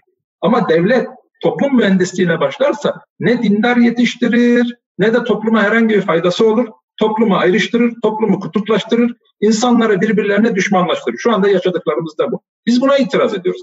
Deva Partisi'nde bu anlamda bir iktidara alternatif olmanın ötesinde gerçekten Türkiye'de şöyle bir herkese şunu söylüyor. Ya arkadaşlar bir kendimizi sorgulayalım. Bir, bir aynaya bakalım, bir öz eleştiri yapalım. Ben Kürdü ötelersem, ben Alevi'yi ötekileştirirsem bu ülkede nasıl huzurlu olacağım? Alevi de benim kadar huzurlu olmadıktan sonra bu ülkede ben nasıl huzurlu olabilirim? Bunu, bunun, bu, bu soruyu sorması lazım ve empati yapması lazım ve buna cevap vermesi lazım. Ve Deva Partisi böyle bir parti. Bu iddiayla ortaya çıkmış bir, artık bir parti. Dolayısıyla bu e, her an sınanan bir iddia. Biz de her an sınandığımız bir mesele. Mesela insanlar soruyorlar. Peki Mustafa Bey siz iktidara geldiğiniz zaman değişmeyeceğiniz, otoriterleşmeyeceğinizin garantisi ne? Böyle bir garanti yok. Böyle bir garanti olmaz. Eğer biz parti içerisinde demokrasiyi sağlamazsak, biz parti içerisinde bu çok e, çoğulculuğu muhafaza etmezsek, o zaman iktidarda da muhafaza edemeyiz. Öncelikle parti içerisinde bunu muhafaza edeceğiz. Ve bunu güçlü tutacağız. Bunu da yapıyoruz inşallah. Ve Peki. öncelik mesele mesele böyle bir benim sonuçta birey olarak demokrat olmamla ülke demokrat olmuyor. Böyle bir dünya kur, kurumları güçlendireceğiz. Sivil toplumu güçlendireceğiz. Bakın devlet güçlü olacak ama devlet kadar da sivil toplum güçlü olacak. Ölçülü bir denge olacak. Bu denge devamlı birbirini tartacak. Başka türlü olmaz. Bu her an sınanan bir durum. Her an sınanan bir iddia. Biz bunun mücadelesini vereceğiz. Yoksa hiçbir şeyin kurumlarımızı güçlendirdikçe, e, kuvvetleri e, gerçekten bağımsız e, bir hale getirdikçe, birbirlerini denetleyen, dengeleyen bir mekanizmalar sağladıkça ülkemiz çok daha müreffeh olacak, geleceğe çok daha ümitle bakabilecek, çocuklarımız geleceklerini yurt dışında aramayacak, ülkede geleceklerini inşa edecek bir ortam bulacaklar. Mustafa Bey, ben merak ediyorum. Bu mecliste siz işte Türkiye'nin adalet karnesi başlıklı bir konuşma yapmıştınız. Oldukça da duygusal bir e, konuşmaydı aslında. Şehir Üniversitesi'nin kapatılmasına da e, değindiniz. E, yani Türkiye'nin adalet sorunlarını dile getirip hani bizim inancımız, vicdanımız, adalet anlayışımız buna nasıl izin veriyor? En büyük adaletsizliğin adil olmayıp adil gibi görünmek olduğunu bilmiyor muyuz gibi sorularınız da vardı. Şunu merak ediyorum ben. Siz bu konuşmayı yaparken AK Partili milletvekilleri mecliste var mıydı yani karşınızda? Arkadaşlarımız oradaydı. Yani dinlediler birçoğu. Yani e, birçok e, arkadaşımızın e, Tepkileri ne oldu daha sonrasında? Yani dümdük dümdük değil de içinden alkışladığını da biliyorum. gönlünün benimle birlikte olduğunu da biliyorum. E, bunu biliyorum yani. Bakın bu sonuçta zaten sadece yani AK Parti içerisinde çok dramatik bir durum. Yani trajedik bir, bir durum aslında. Yani insanlar ya bu ülkede öyle bir ortam sağlamamız lazım ki insanlar sonuç itibariyle kendi iradelerini birilerine teslim etmek zorunda kalmasınlar. Ne annelerine babalarına ne de sonuç itibariyle herhangi bir siyasi partiye girdiklerinde o siyasi partinin liderine. Bunu sağlayabiliriz. Türkiye sonuçta birileri dalga geçiyor. Bilmem işte Türkiye'yi Norveç zannediyormuş, Türkiye'yi Almanya zannediyormuş. Tarih okumayan insanlar, tarih bilmeyen insanlar ancak bunu ifade edebilirler. Bu ülkeler bizim yaşamadığımız çatışmaları yaşadı. Bu ülkelerde bizim e, de olmayan büyük katliamlar oldu. Ama bu ülkeler baktılar ki olacak gibi değil bu iş. Dediler ki ya bu şekilde birbirimizi kesip doğramakla yol alamıyoruz. Birbirimize düşmanlık yapmakla yol alamıyoruz. E, ortak işbirliklerini genişletelim geliştirelim. Birbirimizi birbirimize bağımlı hale getirelim. Ama bundan da menfaatlenelim. Ve Avrupa Birliği buradan doğdu zaten. Aksi takdirde İkinci Dünya Savaşı'nın sonrasında İkinci Dünya Savaşı'ndan çıkan tecrübe buydu. Başka bir şey değildi. Artık güçlü lider istemiyoruz. Artık kuralları ezecek e, kurtarıcılar istemiyoruz. Artık herhangi bir kahraman istemiyoruz. Ülkede kahraman her bir vatandaştır. Her bir ferttir kahraman. Başka kahramanlara ihtiyaç Tabii, yok. Merkel'i nasıl buluyorsunuz? Bu tarif, tarifinize çok uyuyor sanki. Merkel'i nasıl buluyorsunuz? Ya çok Son dönemde yani çok gerçekten, yıldızı. Gerçekten, gerçekten yani ya düşünün ya Sayın Merkel yani bir, yine sansasyonel bir şey olacak ama yani e, üzerinde e, birçok konuyla ilgili yönetim biçimi, ahlakı, özel yaşamı, tevazusu yani e, bizde sayılan faziletler var ya o ahlakı merkezde görüyorum ben. Çok samimiyetle görüyorum. Yani e, biz de zaten e, böyle arzu ediyoruz. Yani ülke böyle yönetilmesi gerekir. Ayaklar yere basması lazım. Ve kişi iktidara geldiği zaman bilmesi lazım ki ben birkaç yıl sonra bu işi başkasına teslim edeceğim. Burası benim babamın malı değil. Ülkede babamın malı değil. Kimse benim tebaam değil.